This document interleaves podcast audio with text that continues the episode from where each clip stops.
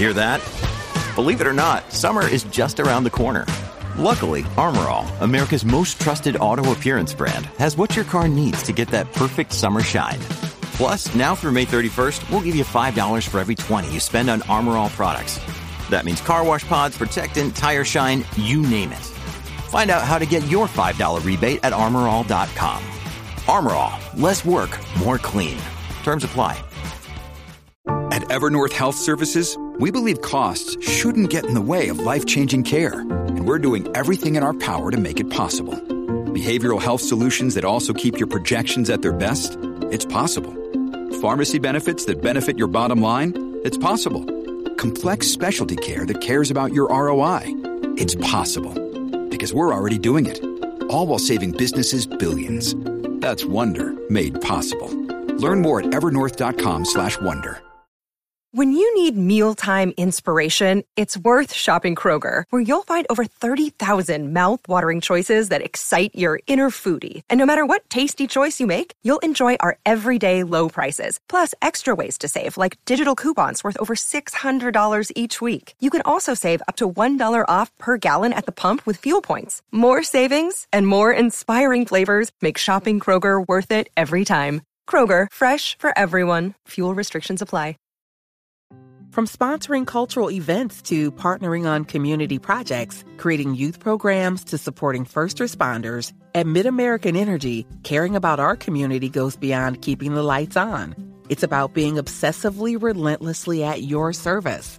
Learn more at midamericanenergy.com slash social.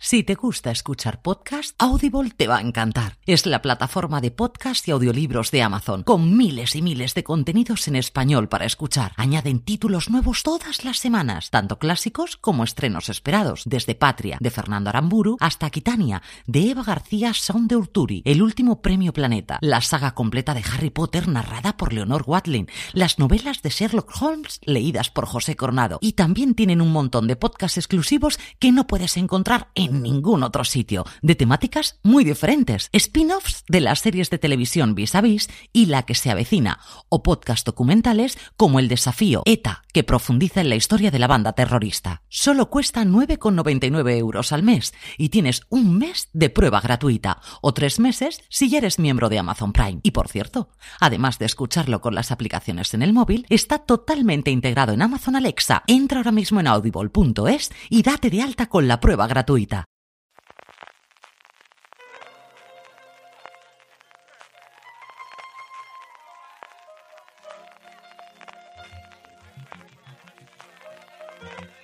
Estás escuchando Fuera de Series con CJ Navas.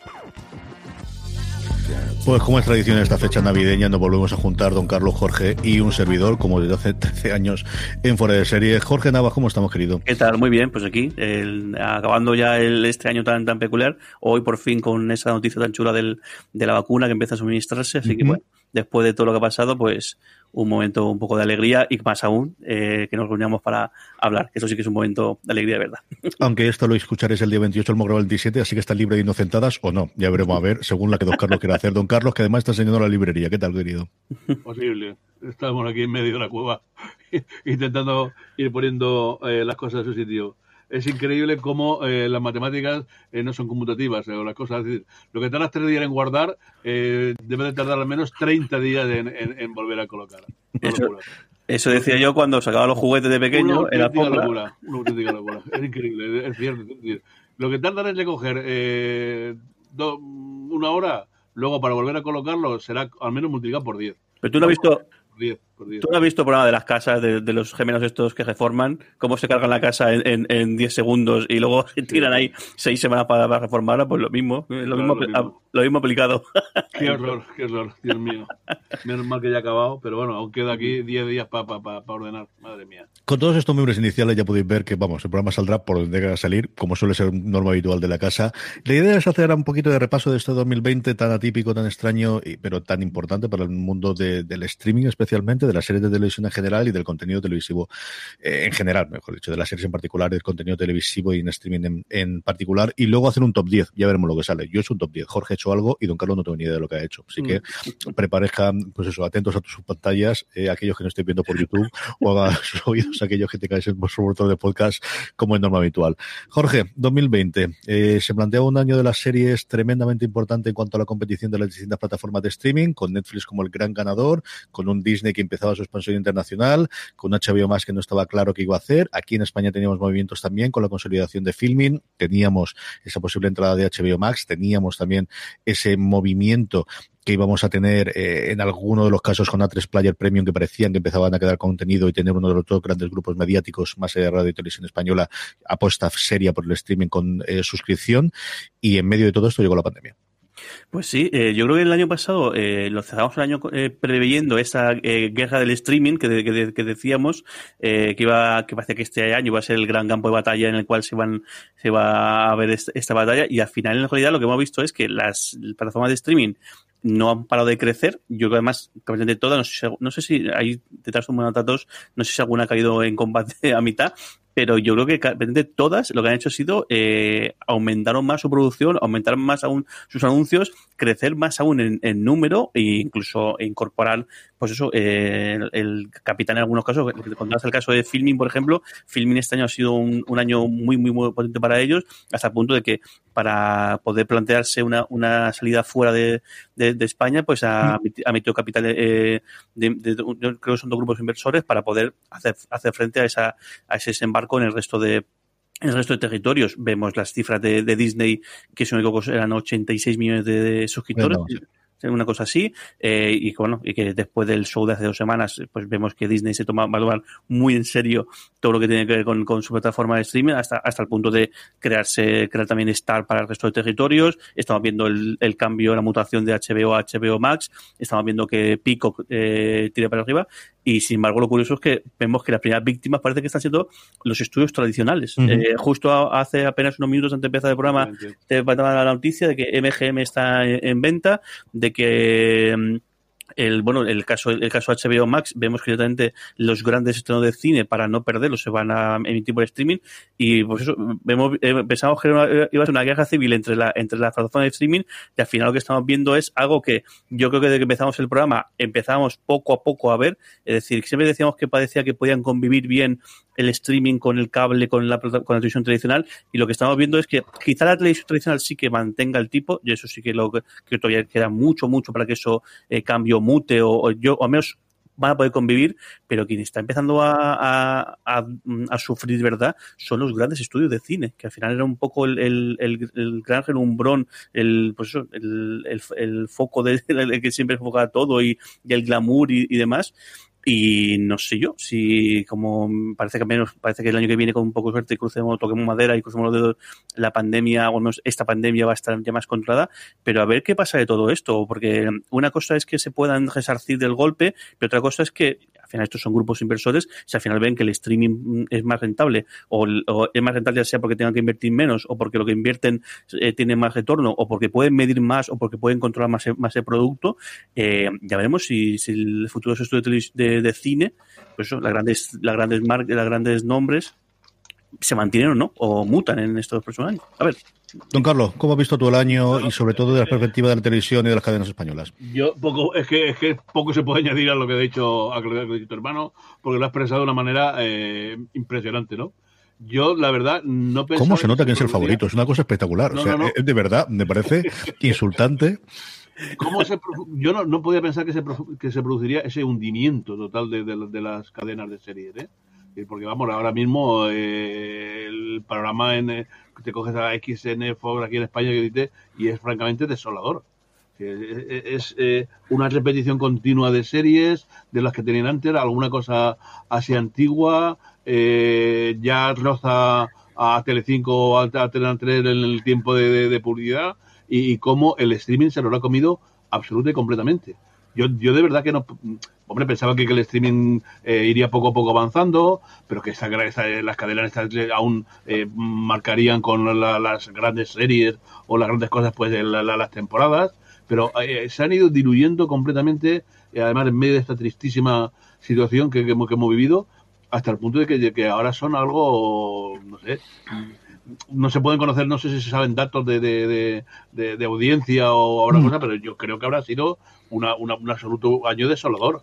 Eh, bueno, eh, tú hablabas antes, Jorge, de los documentales. Si te pones a ver documentales que yo, además, me, me- estaba en la mierda, estaba, me, me desanimó un montón y no, no me apetecía ni siquiera ni ver series y me dediqué a recopilar por ahí a ver cosas documentales que me faltaban o, o tal en el tiempo del confinamiento y de tal cual.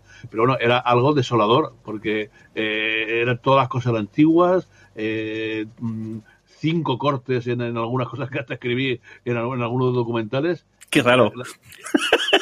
Era, era, era, era algo, era algo que decía, Dios mío, pero, o sea, que hay, hay, hay alguien ahí detrás en, en, en, Odisea, en National Geographic, en Discovery, en el canal Historia, no, no, no, o sea, no hay nada. Es decir, el, yo creo que, tú dices que dudas que va a pasar, yo, yo creo que desde luego están llamadas a, a desaparecer en un periodo bastante, bastante próximo, bastante próximo, y habrá que ver si las, grandes cadenas eh, viran o intentan, pero de luego competir en, en cuanto a series, competir en cuanto a, a, a cine tal, lo veo complicado, ¿eh? Lo veo complicado. Es decir, el, el streaming se lo ha comido absolutamente todo. Yo creo que hay dos partes, ¿no? De lo que habéis comentado y pasamos a lo siguiente, que es cómo habéis visto o cómo han cambiado los hábitos, que don Carlos dice también en la pandemia. Por un lado es eh, que no tienen contenido. Es que al final el, el tipo de series de los que yo mismo creo internacionales, algunas se cortaron, esas que además son las que se emiten o se están grabando a ritmo prácticamente semanal, no tenían. Tenían el segundo problema, que era el doblaje, que también es una cosa que nos encontramos en la pandemia, de es que ya no solamente es que se hagan las series en Estados Unidos y las traen aquí, es que hay que doblarlas y durante meses en España no se pudieron doblar las series. Es que no había capacidad para hacer esos doblajes. Y luego es que todas y cada una de ellas poco a poco se están convirtiendo en grandes conglomerados. Es que TNT al final depende de Warner. Y la gran apuesta de Warner es HBO Max. Y de hecho, bueno, pues están habiendo movimientos esto internos de cómo se recolocan estos y que estén dentro del paraguas de HBO. ¿Y qué importancia se le va a dar al canal TNT? Pues lo justo. Fox, tres cuartas partes de lo mismo. Es que es un canal que entra dentro del acuerdo de compra por parte de, de Fox de Disney y lo gestiona Disney. Entonces, ¿dónde van los estrenos? Van a ir a Fox, que es un canal que tradicionalmente se ha visto mucho en España, que además tuvo el acierto en su momento de comprar The Walking Dead, ¿no? Todo va a Disney Plus, es que todos los esfuerzos van a Disney Plus. Es que mm, eh, don Carlos hablaba ahora mismo de, National Geographic, es que también forma parte del conglomerado de Disney a día de hoy. Sony con XN, Sony antes de ayer o hace una, esta misma semana de, de Navidad dio noticia que quería adaptar muchos de sus videojuegos y montar un estudio alrededor de ellos y también posiblemente streaming o bien venderlo a su propio al mejor postor, porque es quizás el estudio grande de los que hablábamos antes, Jorge habla de, de MGM, el otro que queda independiente es Lionsgate y el tercero en Discordia sería Sony, que no lo venden, pero que no tiene una plataforma de salida. De hecho, los dos grandes jefes de Sony se fueron en su momento a Apple y lo que se comentaba es que en parte era precisamente por eso, porque se encontraban con que hacían muy buenos productos, pero tenían que pelearse después siempre para tener una plataforma, porque Sony no tenía una plataforma como tal, aunque hizo sus pinitos con la Play 3 de, tener salida. Y, y, yo de verdad creo que, que, las grandes víctimas, como siempre ocurren estas cosas, yo recuerdo un caso que he explicado muchas veces en clase de la guerra de las colas desde los años 50 en Estados Unidos entre Pepsi y Coca-Cola, y lo que veías es que los grandes damnificados eran todas las terceras marcas, que al final ellos dos se habían consolidado como los dos grandes agentes del mercado y que tenían esta entente conciliar en la que se pequinaban las pullas en los anuncios, en lo que tú quieras, pero que al final se habían repartido el mercado de una forma más o menos en, en régimen de oligopolio y que las que habían eh, desaparecido absolutamente eran todas las marcas locales que existían ahí o la habían comprado ellos mismos. Y yo creo que aquí ocurre exactamente lo mismo. ¿Por qué el streaming? Es que el modelo es mucho mejor. Es que al final la diferencia entre que tú tengas un blockbuster en el que te juegas 500 kilos más 200 de publicidad y salvo que sea Marvel, nadie te asegura que vayas a tener mil millones, la diferencia de que todos los santos meses muchas personitas te paguen de 8 a 10 dólares, que sabes que lo normal es que el, lo que sea, es decir, no sé si era el 70 o el 100%, yo siempre creo que está más cerca del 100%, ellos tienen números internos que saben exactamente cuántos números son, pero el que tú empieces el mes o el año sabiendo 10, 10 arriba, 10 abajo, cuáles son sus ingresos, es lo que todo empresario busca, es decir, yo sé lo que hay y a partir de esto sé lo que me puedo gastar, y eso es una cosa que te lo da el streaming, que no te lo da la publicidad y que no te lo da desde luego la venta de las entradas de cine, por mucho capacidad de, de que si de repente tienes un exitazo de cine te lo multiplique por 10 o por 100 o por 1000 si fuese una película indie, ¿no? Pero no te lo da y no te lo da para este tipo de gentes. En cambio, una suscripción, que además es una suscripción mensual, que va en tu tarjeta de crédito, que sabes que es muy follonera para quitártela que no te es decir que tienes que hacer un gesto voluntario. Es decir yo siempre lo comparo con las todo el mundo nadie habla bien de su compañía telefónica pero no se cambia el 50% todos los meses. Por algo será. Es decir al final el, el, coste mental que tiene el cambiarte o el darte de baja aunque sea en este caso. Más añadido después lo que sabemos de que la compartición de cuentas con lo cual realmente es mucho más barato que los 10 a 17 euros que pongamos. Es decir es toda una serie de cosas que hace que al final el modelo del streaming capacitado por la tecnología, que ¿por qué no existía antes? Le hecho porque no se podía, porque lo único que podías hacer era para rentabilizar aquellos anuncios, igual que los periódicos. ¿Por qué no tenías otro modelo más allá del de la suscripción de los anuncios? Porque no había otro. Es que la televisión, sea en lineal, sea en la, la televisión terrestre tradicional o sea en canales, la única forma que tenías de rentabilizarla era con anuncios en medio. Pero es que tienes un mejor modelo. Es que la suscripción al final, quitando los impuestos, que es el mejor modelo para financiar las cosas, es el siguiente mejor modelo que tienes. Y más aún con una suscripción relativamente barata para el importe que tú vas a entrar todos los meses y más aún con el consumo que le hemos dado estos meses. Y con esto enlazo con lo anterior es, don Carlos lo comentaba antes, Jorge, ¿cuánto has notado tú que haya cambiado tu consumo de, de audiovisual en general o de series en concreto durante la pandemia y si crees que eso va a cambiar o se va a mantener durante los próximos meses?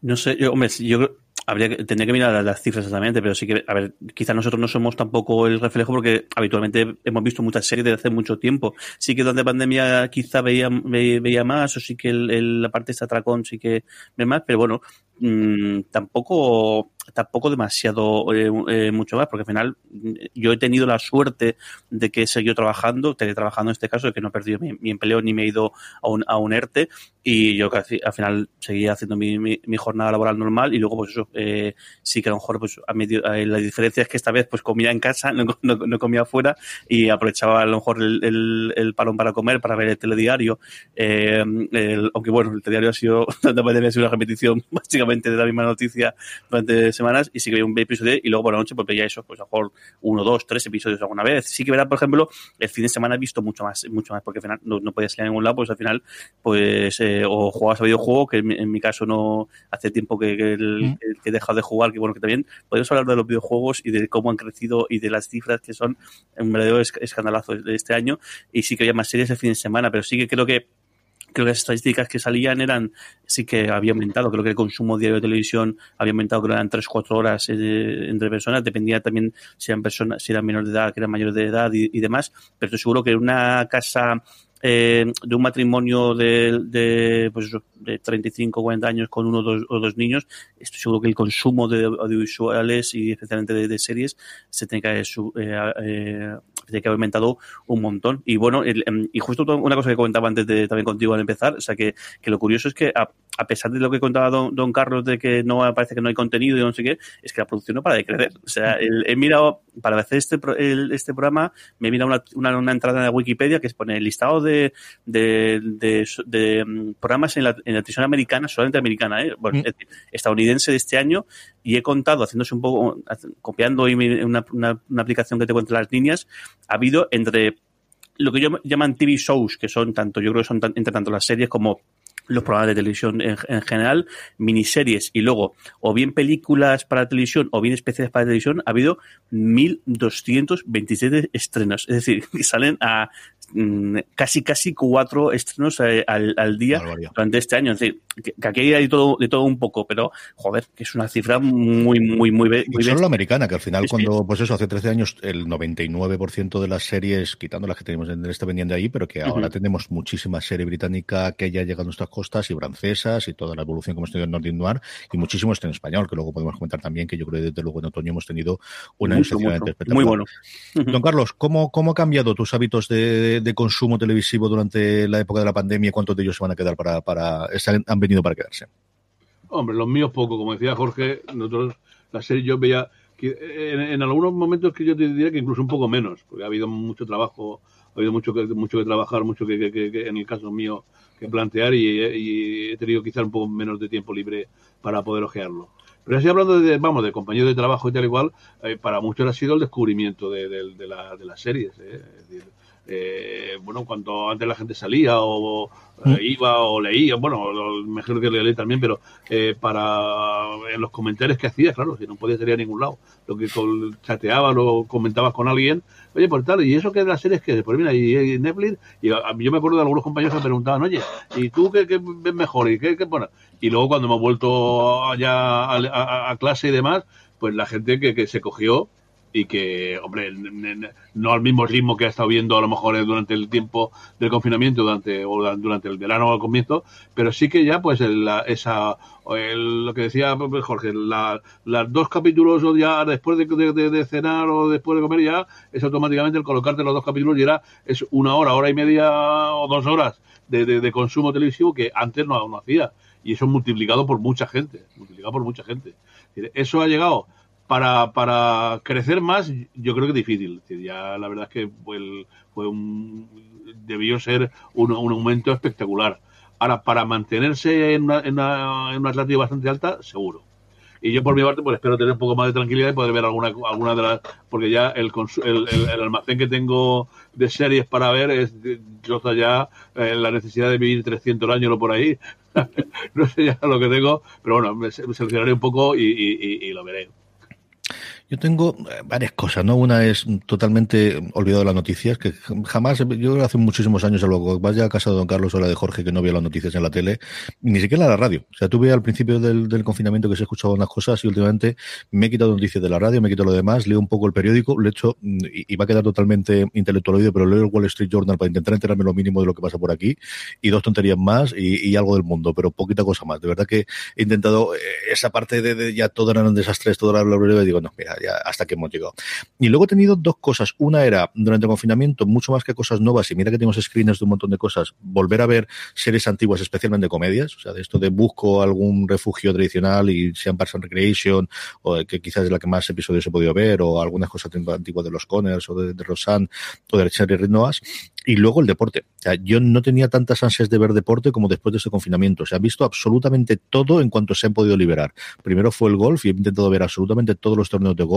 Ahora me enganchó a la NFL como nunca he visto y a la NBA, que yo creo que no seguía tanto la NBA desde hace fácilmente 20 años. Sea, yo creo que desde la época de Michael Jordan, yo creo que incluso con el último anillo de los Celtics, yo no seguí tanto al Celtic de Kevin Garnett en sus momentos. Y ahora, sea por eso, sea porque además escucho los podcasts de Bill Simmons, el show de Ringer y al final me gusta saber de lo que está hablando y lo que está escribiendo, que es lo mismo que ocupa en su momento con el golf leyendo a Posnansky, el, el perdóname, con el, con el béisbol. El béisbol le ha seguido mucho menos la temporada porque los Red Sox eran un puñetero desastre de equipo y no había forma humana de ver nada. Pero ahora, de verdad, que vamos, creo que he visto más partidos de la NBA entre la burbuja de, de Orlando y lo que han arrancado ahora que los últimos 10 años. ¿eh? Y, también, ¿eh? y también porque gracias al streaming Mm, puede verlo. es que, el, es que el, hablando, o sea, al final el todo de la mm. tecnología ha afectado todo. En nuestro caso es lo que hablamos en las series, pero es que vamos, es que lo del deporte y el streaming está siendo también eh, brutal, no solamente a nivel local, que aquí pues el fútbol puede ser tal, pero claro, el hecho de que tú puedas ver todo el deporte eh, americano que es tan distinto y en plataformas distintas, pues eso también tiene su, su miga. De esto había una entrevista que le hacía Bill Simmons precisamente a Mark Cuban y hablaban de los, retos que tenían los, los. Mark Cuban es el dueño de los Dallas Mavericks, del equipo donde jugó ahora Luka Doncic. Cuban fue un tío muy metido en Internet, hizo, se hizo millonario en la primera burbuja de Internet eh, cogiendo, creo que era broadcast.com, era la, página web que tenía, con unos incipios, una cosa incipiente en su momento de, de streaming. Lo es un tío bastante conocido ahora en Estados Unidos porque trabaja en Shark Tank, que es el programa este en el que la gente va con ideas de negocios y ellos invierten o dejan de invertir. Es un tío peculiar pintoresco, ¿no? Cuando él llega en el 2000 en la, esta era más un tío de treinta y tantos años, todos los dueños de los equipos normalmente era hombre blanco de setenta y tantos años, se rompió un poquito, ahora ya tiene cincuenta y tantos y es otro rollo distinto. Pero lo comentaba esto por una cosa que decía Jorge del streaming y es que Cuban en esa misma entrevista dice que una de las cosas que tiene que plantear es cómo van a funcionar los derechos televisivos del futuro. Si los siguen vendiendo como están haciendo ahora por países y en Estados Unidos dándoselo parte a ABC y parte a Turner con TNT, allí los dos grandes emisores son ESPN, que es uno de los, es el gran canal de deporte que tiene Disney, o TNT, y, igual lo que tienen que hacer es la venta directa. Es decir, yo lo que tenemos aquí es con el League Pass, que está internacionalmente, está en Estados Unidos, pero Estados Unidos está con problemas porque no puedes ver el partido en directo cuando está dentro de tu propia zona regional si tienes acceso al cable, no puedes ver los resúmenes hasta tres horas después. Pero claro, la expansión y el peso que tiene China especialmente eh, para el mundo de, la NBA, a la NBA le costó un disgusto y cerca de 300 kilos un movidón que tuvo solamente con un tweet que puso uno de los Houston Rockets. O sea, que es otra de las cosas también curiosas que se da también desde los próximos años cómo evolucionar esto y después de las elecciones americanas, de los dos mandatos, de todo lo que se ha hablado de Apple, Apple solo tiene dos mandatos, parece ser, en cuanto hablan de sus series, de todo lo que hay, que es no hay sexo explícito y nadie se mete con China absolutamente nadie. Que es una cosa curiosa de cómo evolucionar, porque ni se mete ellos ni se, mete Disney. Eso podría pasar, pero el otro no. Ni se mete Disney, ¿eh? porque Disney al final no solamente es que tenga las series y las ventas allí y estrenan Mulan, y si miras todas las próximas películas, todo lo que tienen, es que además ellos tienen los parques. O sea, Apple tiene las factorías de, de iPhone y no es ninguna tontería porque no hay ningún otro lugar del mundo en el que serían capaces de, de fabricar tantos cacharros eh, en el tiempo que ellos necesitan para poder hacerlo. Y John Gruber decía en un podcast que era muy curioso de decir cómo hubiese quedado James Bond si le hubiesen prohibido hablar sobre la, la, la URSS durante esta, dónde están las películas. Y aquí yo creo que sí vamos a tener los próximos años en el que no va a haber demasiado contenido con esta parte. Y eso es una cosa para hablarlo un poquito más. ¿Qué esperas del 2021? Y luego hacemos ya el, el top eh, 10 o lo que tengamos aquí en medio. Don Carlos, de cara al 2021, ¿cómo va a cambiar la cosa? ¿Cómo va a evolucionar la cosa? ¿Qué, qué, qué te aventuras a, a pronosticar? Hombre, eh, más que pronosticar, me, me, lo que voy a expresar son deseos. Me gustaría ver otra gran serie de abogados. Uh -huh. ¿eh? Eso me apetece ya desde los tiempos del pareja de Gambeto aquellos, pues que yo creo que no hemos, no hemos visto algo así tan, tan delicioso.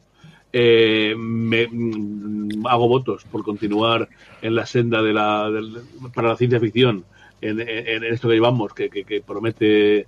Eh, yo creo que además que, el 21 va a ser un año de, de mayor explosión, ¿eh? la gente incluso lo que decía antes yo de la gente que, que, de los compañeros míos que han visto y muchos de ellos han, han reaficionado o han descubierto la ciencia ficción eh, en, este tiempo no y oye pues es una cosa entretenida no espero que se mantenga lo, lo, lo que haya algún alguna policíaco eh, bueno y desearía enormemente también desde luego que el nivel de calidad que se ha demostrado en España pues se, se mantenga. mm eso y que se prohíba a los canales culturales de viajes, eh, de tal, el realizar la publicidad en mitad del, del documental. Eso debe prohibirse al mismo tiempo que lo de China y lo de sexo explícito. Jorge, cosa para el 2021. Pues no lo sé, yo creo que es, es que es un año de momento de mucha incertidumbre. Está todavía por, por ver el, el, cómo, el, cómo el mundo se, adapta a esta nueva situación, que esperemos que sí que, pues eso, que volvamos a todo lo parecido a lo que era nuestra novedad anterior. Yo tengo, yo a nivel personal tengo mucha ganas de volver al cine, todo se ha dicho. Ayer, incluso, ayer estuve mirando porque para intentar volver, pero tampoco en From sponsoring cultural events to partnering on community projects, creating youth programs to supporting first responders, at MidAmerican Energy, caring about our community goes beyond keeping the lights on. It's about being obsessively relentlessly at your service. Learn more at midamericanenergy.com slash social. Woodhouse Nissan offers a variety of SUVs and crossovers to fit your lifestyle. Whether you're looking for an SUV with high towing capability or a crossover with all wheel drive, you can expect a variety of safety features, plenty of seating, ample cargo space, and innovative design to tackle virtually any adventure. Explore the Nissan lineup of SUVs and crossovers featuring Rogue, Rogue Sport, Kicks, Murano, Pathfinder, and Armada. Visit one of our two Nissan locations or shop online at woodhouse.com. una película así que, que haya mucha atención. Eh, y luego a nivel de series, la verdad es que tenemos ahí una cantidad de anuncios eh, brutal. O sea, la, la, cosa pinta muy, muy, muy, muy bien. Empezando, yo creo que lo primero que viene a la cabeza es Fundación, eh, que además justo estoy leyendo, aprovechando para leer los, los, los libros, que así he, leído muy, muy poco. Mira que que papá él siempre nos ha intentado encocar y, y, y, tan, tan, tan, todavía te, acabo de recordar, tienes pendiente hacer, ¿te acuerdas? El diccionario de, de términos de Asimov, ahora cuando te jubiles. No, de Asimov, no del otro, del. Ah, no, era de, Asimov de Jack Vance. De Jack era, Vance. era Jack Vance, ¿verdad? Era el proyecto que tenías tú para, para jubilación. Estoy yendo el, el, eh, los, bueno, la trilogía original de, de, Fundación, no, no, ni el preludio ni lo otro. Eh, estoy a punto de acabar el, segundo, tengo mucha ganas de ver la, serie. A ver, yo creo que es, es ya el, eh, después de un año de estar eh, tras, año y medio trasteando Apple, creo que esta va a ser la gran, gran, gran, gran serie, la que, bueno, al menos la que, la que, con la que puede realmente el, el, lucir y sacar pecho de verdad. Pero luego tengo muchísima cosa, que bueno, todo lo de Disney que se anunció, ya veremos cuánto de ello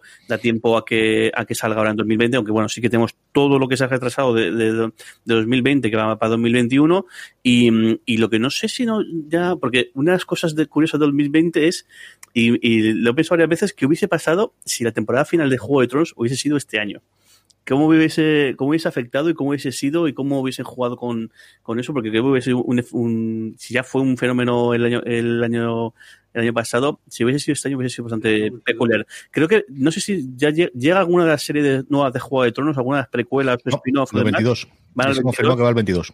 Pues que la nueva de Dragones va para el siguiente año. Pues entonces no, no he dicho nada. No sé, bueno, hay mucho proyecto que tiene muy, muy buena pinta, hay mucho proyecto que, que aunque no conozcamos demasiados detalles, eh, ahí están eh, funcionando y están haciendo cosas, pues eh, no sé, veo pues, otro año más de, y el, de ir un poquito a más, de pues algunos aporitos que ya están a, apuntarlos aún, aún, aún, mejor y sobre todo sí lo que decía don Carlos, yo creo que este, este año lo, lo bestia ha sido sobre todo la producción eh, nacional, la producción eh, en España que ha pegado un salto tanto de calidad como de cantidad como absolutamente de, de, todo, a nivel de factura técnica, a nivel de guiones, a nivel incluso de actuación, yo creo que al final todo esto influye y, y en el momento que tú mejoras un aspecto, lo que haces es potenciar que mejoren también el resto de aspectos. Eh, hemos tenido sobre todo un, un, otoño espectacular con varios estrenos que merecen mucho. Ya, ya, ya, veníamos de unos años que la cosa está empezando. Sobre todo, yo creo que ahí la ejecución de Movistar, eh, Movistar Plus es la que ha pegado el, el, el puntito en su momento con, con, con, sobre todo con la peste, yo que, que lo diría. Eh, y a ver si esto va, va, más, que tiene pinta de que sí, porque parece que la, que la apuesta va también a seguir por ahí. Y además que también una cosa que decías tú, que, que, en el caso de España eh, empieza a haber cada vez menos eh, jugadores, porque está a tres, a tres player y luego está Movistar y poquito más. El, el, se están quedando ellos, pero bueno, eh, lo curioso es que normalmente cuando, y eso lo sabes tú mucho mejor, cuanto más mercado hay o cuanto más competidores hay, pues mejor, es, mejor es la oferta. Y aquí lo que estamos viendo es que en realidad cada vez, cada vez, cada vez hay menos y sin embargo la oferta es, es, es mejor. O sea, es una cosa bastante curiosa. Aquí hay dos grandes players españoles, lo que pasa es que siempre nos olvidamos cuando tengamos. El primero es Netflix, lo que pasa es que no hace series españolas, hace series españolas para el mundo. O sea, que las grandes Cierto. series españolas al final son La Casa de Papel, son Élite y, y, y, hasta Perdida, que es una serie que tenía Atena 3 que luego funcionó extraordinariamente bien internacionalmente. Yo creo que la producción de Netflix seguirá funcionando muy bien. A 3 Play Premium yo creo que les ha funcionado mucho mejor, al menos a nivel de ruido mediático de lo que ellos podían esperar. Yo creo que Veneno ha sido un bombazo y veremos a ver en los premios Feroz cómo funciona, cómo funciona internacionalmente. Louis Meli es un fenómeno sola y crece una barbaridad y, y, tiene mucho más y a ver qué puede hacer para el año que viene. El gran o la persona, o lo mejor dicho, el, el, saco de dinero que falta de entrar en España en series en Amazon. Amazon al final ha entrado con el feed, pero tiene un montón de cosas creciendo, los equipos están creciendo muchísimo y al final es otra de las que tiene un saco de dinero absolutamente eterno hasta que llegue Apple, que yo entiendo que llegará a Europa en uno o dos años. Yo creo que el año que viene ya tendrán, bueno, ya han tenido una producción inglesa este año, con una comedia menor, pero yo creo que tendrán alguna cosa más gorda inglesa en el 2021-2022 y a partir de ahí llegará a España, que también será un saco de dinero, pues eso infinito, igual que tiene, que tiene Amazon, que es la que ya en 2021 vamos a tener series suyas y el CID ya quizás no es tanto como nos podrían haber vendido por lo que yo he oído, tanto por escenarios, pero al final tiene pues posiblemente el actor joven de mayor proyección que tenemos a día de hoy, ¿no? Y, y eso es una cosa absolutamente inapelable. Mediaset se está quedando con sus comedias que le funcionan extraordinariamente bien y con ese acuerdo precisamente con Amazon para estrenarlo previamente y Filmin a ver si se mete con producción internacional. Es cierto que hay las cadenas de cable, por lo que comentábamos anteriormente, y es que al final todas están en un conglomerado, hayan dado un pasito para atrás, porque al final TNT había hecho sus pinitos, Fox también, yo creo que esas cosas van a estar bastante complicada que gana ahora porque da el streaming. Y luego a nivel internacional es el año en el que Disney se puede poner los números de Netflix. O sea, una cosa que pensábamos o que yo mismo pensaba de, bueno, Netflix va, va a seguir siendo el, lo que era la televisión española de nuestra época de este es el botón por defecto, pues lo seguirá siendo, pero posiblemente va a haber dos botones por defecto, que sea, que sea ellos y que sean Disney Plus. Y a ver HBO Max cuando llega aquí. Yo creo que la oferta de HBO Max, que yo la tengo en el, el, servicio americano, es apabullante, es brutal, y con lo de las pelis, con las 17 películas en Estados Unidos, es que te sale una al mes. Es que al final uh -huh. te estás pagando de alguna forma si vas, que a mí es una cosa que no me acaba de gustar especialmente esto de, pues es que con esto ya lo que te cuesta el cine. Bueno, bien, sí, lo que tú quieras pero creo que tengo una razón para poder tener HBO Max a 15 dólares en Estados Unidos, el saber que tienes todos los meses un estreno de la categoría que vas a tener y, algunos de los meses dos. Es que solamente Dune por mi lado, o, si me apuras la, cuarta de Matrix, un crucemos los dedos que la cosa funcione medianamente bien o algo por el estilo, pero es que tienes 17. Es que es una verdadera barbaridad el que vayan a tenerlas todas allí, empezando por Wonder Woman 84, que está disponible en Estados Unidos en HBO Max desde el día 25. Yo creo que eso es cosas más. Tengo que escribirlo para fuera de series, como me pidió Álvaro que hablase un poquito del movimiento de esta industria y también a ver si escribo un poquito de lo que hay el 2021 y cómo vaya a funcionar. Y todo vendrá muy marcado, evidentemente, por la vacuna. Yo creo que al final el que esto funcione o no funcione y que la gente vuelva a tener alegría, es decir, yo creo que aquí cuando nos abran las puertas, mm, esto va a ser, vamos, peor que los corrieles en, San Fermín. Vamos a salir todos a quemar los bares, quemar los pubs y quemar absolutamente todo. Lo que no sé si eso durará un fin de semana, que agotemos todo el alcohol de producido en España durante los últimos seis meses, o no durará varios meses más, o la gente ya se ha acostumbrado de, mira, es que beber en casa igual es más barato. Y además no tengo aguantar estos pelmas o no tengo que tener. Y, yo creo que eso es que no ha sido dos meses. Es que lo tonto, lo tonto, no vamos a plantar un año de cambio de hábitos de fines de semana. O sea, Nochebuena, eso de que la Nochebuena estemos a las doce y media en casa, pues es una cosa que a mí me lo hizo hace un año de para qué, pero que te voy a decir Nochevieja. Es que, es que va a ser una cosa absolutamente alucinante. Entonces, No lo sé cuánto eso va a afectar y, sí que la suscripción ha venido para quedarse. Yo creo que vamos a tener de 3 a 5 años en el que todo el mundo va a crecer. Veremos si por absorción lo poquito que se pueda absorber, que yo creo de verdad que nos queda Lionsgate, nos queda MGM, nos podría quedar Sony si en un momento dado Sony decidiese desmarcarse de eso, pero yo creo que no. Y grandes acuerdos que tengamos internacionales para, poder hacer esas compras. Un acuerdo con, por ejemplo, con BBC que tenga en un momento Apple para que tenga o sus series, no sé exactamente pero bueno. Veremos que lo que nos trae, que desde luego será un año absolutamente apasionante. Vamos con el top 10 si queréis. La idea era hacer un poquito de lo mejor que hemos visto durante este pasado año. Como os digo, yo he hecho mi, lista, que además es la que podréis ver en fuera de series.com del 10 al 1, muy marcada por las sensaciones ¿no? de, lo que he tenido. Y faltan muchas de las series de las que más se ha hablado por varias razones. Primero, porque en muchos de los casos no he terminado de verla, que es otra de las cosas que me ocurrió este 2021, que al final he visto muchas menos series de las que yo quería ver. Y las que he puesto aquí al menos las he visto enteras todas. La, la, la, sí, todas, sí, porque creo que estaba. No, sí, porque me tenía una que estaba después que todavía no había terminado pero las he visto absolutamente todas. Y al final es cuando empezaba a hacer la lista de qué, alegría me dio. O sea, en muchos de los casos, excepto alguna que se están dando antes de la pandemia, es qué momento de, confort o qué momento de, de, alegría me dieron el poder verla durante la pandemia. Eh, Jorge, creo que te ha hecho un top 10 más o menos de alguna cosa, ¿no? He hecho, no, he sacado alguna más. Tengo, he contado, tengo 18, pero más que nada porque para no repetir. Sí que he hecho igual que tú. Eh, sí que me faltan algunas series que tenía muchas ganas de ver y que al final por una razón o por otra no, no he visto. Por ejemplo, tengo pendiente la temporada de Better Call Saul, que uh -huh. una maravilla. Esa es uno de los grandes fallos que tengo este año. Hablan maravillas de ellas todos los críticos americanos, la tengo pendiente. Tengo varias series pendientes de ver, que a ver si me da tiempo antes de acabar el año de verlas, y si no la, la veré ahora al, al, principio, pero sí que sí que todas las que he cogido eh, las he visto eh, por, por completo y bueno, hay un mezclo de todo. Hay series, miniseries, hay documentales, hay comedias, hay, hay dramas, hay de, de, todo un poco. Y lo que es eso, eh, voy a intentar sacar las 10 que yo creo que no, no la voy a ordenar porque no me no sé, me cuesta. No se hagan bien las cosas, di que sí, claro que sí. no, porque no, no hay me costaría mucho elegir, me, me costaría mucho elegir una, una serie favorita y me, hay muchas series que no sabría cómo colocar. Y bueno, voy a ir borrando las que vayáis diciendo y si no, pues luego haré trampas como Don Carlos y soltaré las que tengan pendientes y ya está.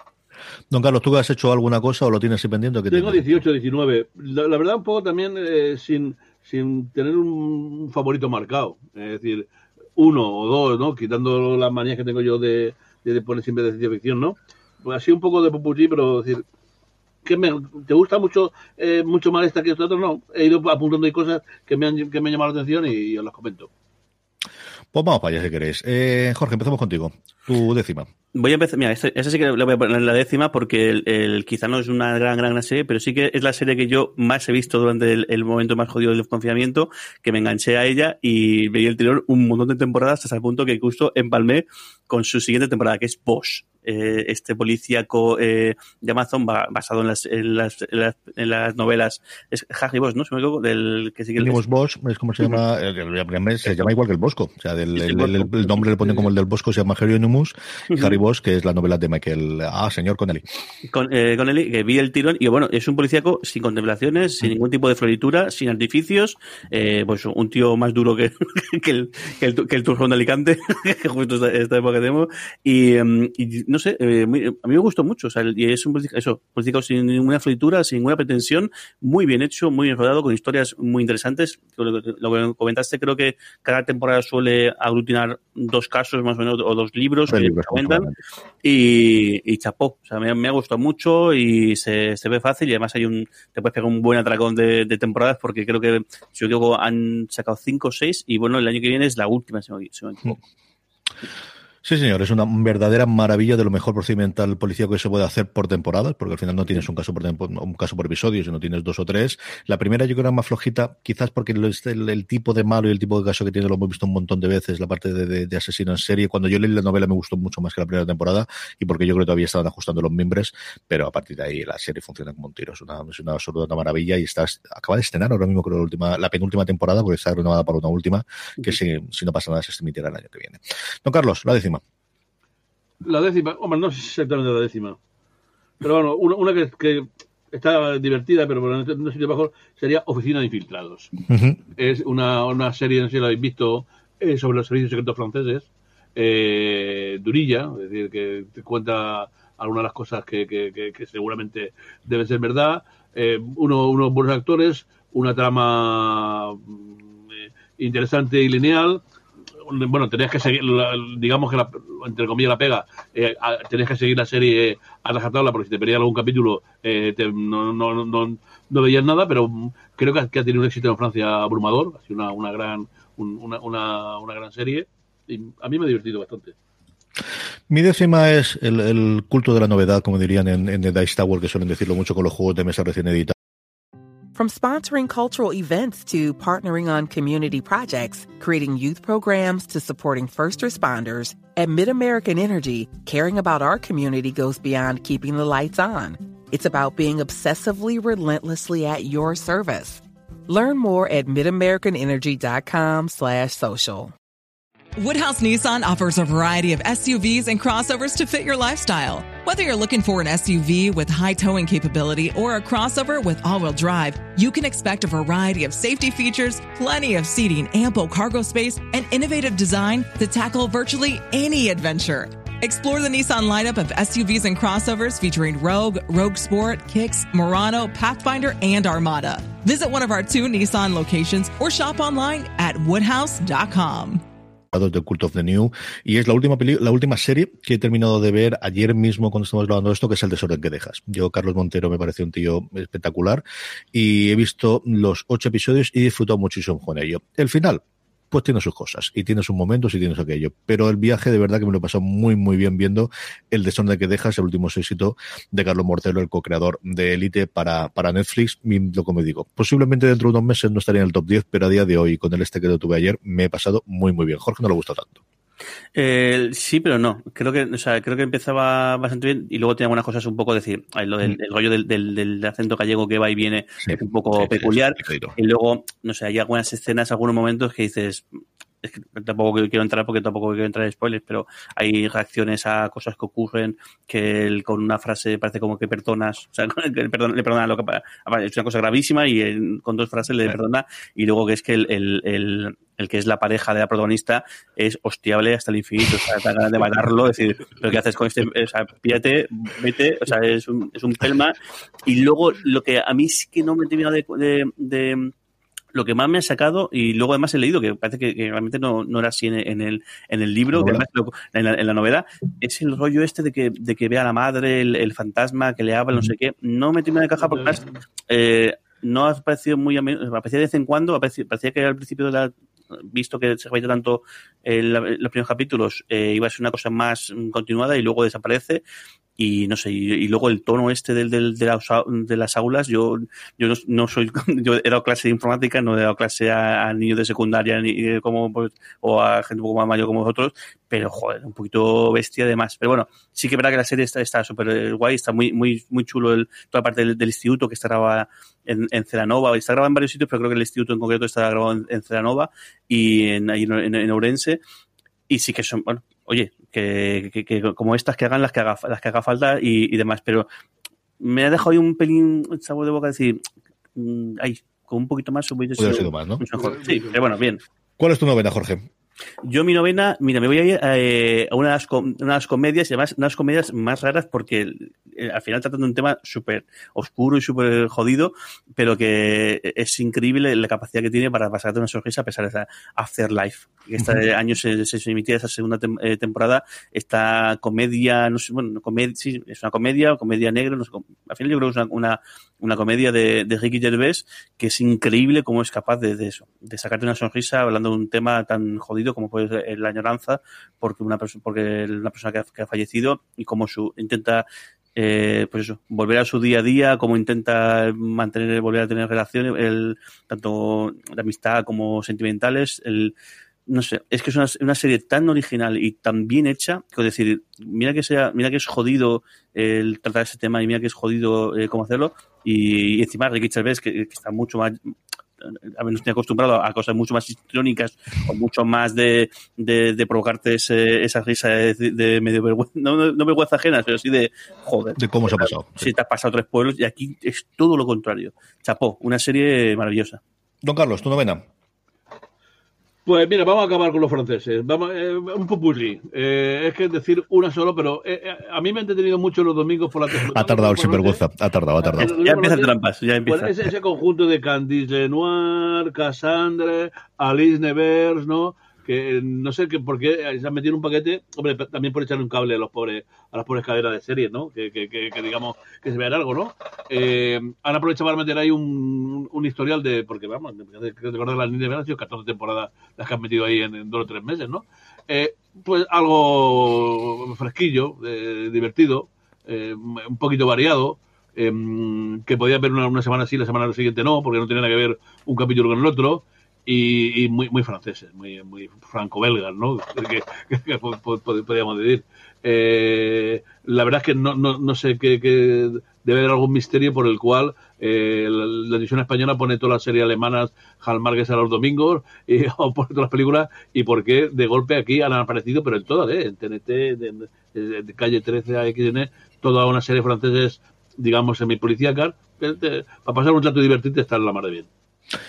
Mi novena inaugura un montón que voy a tener de comedias. Tengo un montón de comedias. Yo creo que es el año con diferencia que más comedias tengo en el top 10 y por, los hechos que he comentado previamente. Y la novena fue la primera sorpresa, la primera serie que yo creo que sorprendió del contenido que tenía Apple TV, ¿no? De, Apple TV Plus. Más allá de, de lo que tuvo eh, de estrenos gordos de dramas el año pasado, sí, yo creo que no lo funcionó especialmente bien. Al final, eh, la serie con. eh, con Jennifer Aniston de, de Morning Show a, a, con nivel de premios y yo creo que tuvo un muy mal inicio, especialmente con la prensa americana, porque lo hicieron bastante mal a nivel de hacerlo, no podían verlo, no pasaron los screens, tenías que irte Cupertino para ver el episodio en un, en un portátil y eso yo creo que les costó un montón de, de, de mala prensa inicialmente con los primeros episodios y luego la temporada funcionaba muy mejor.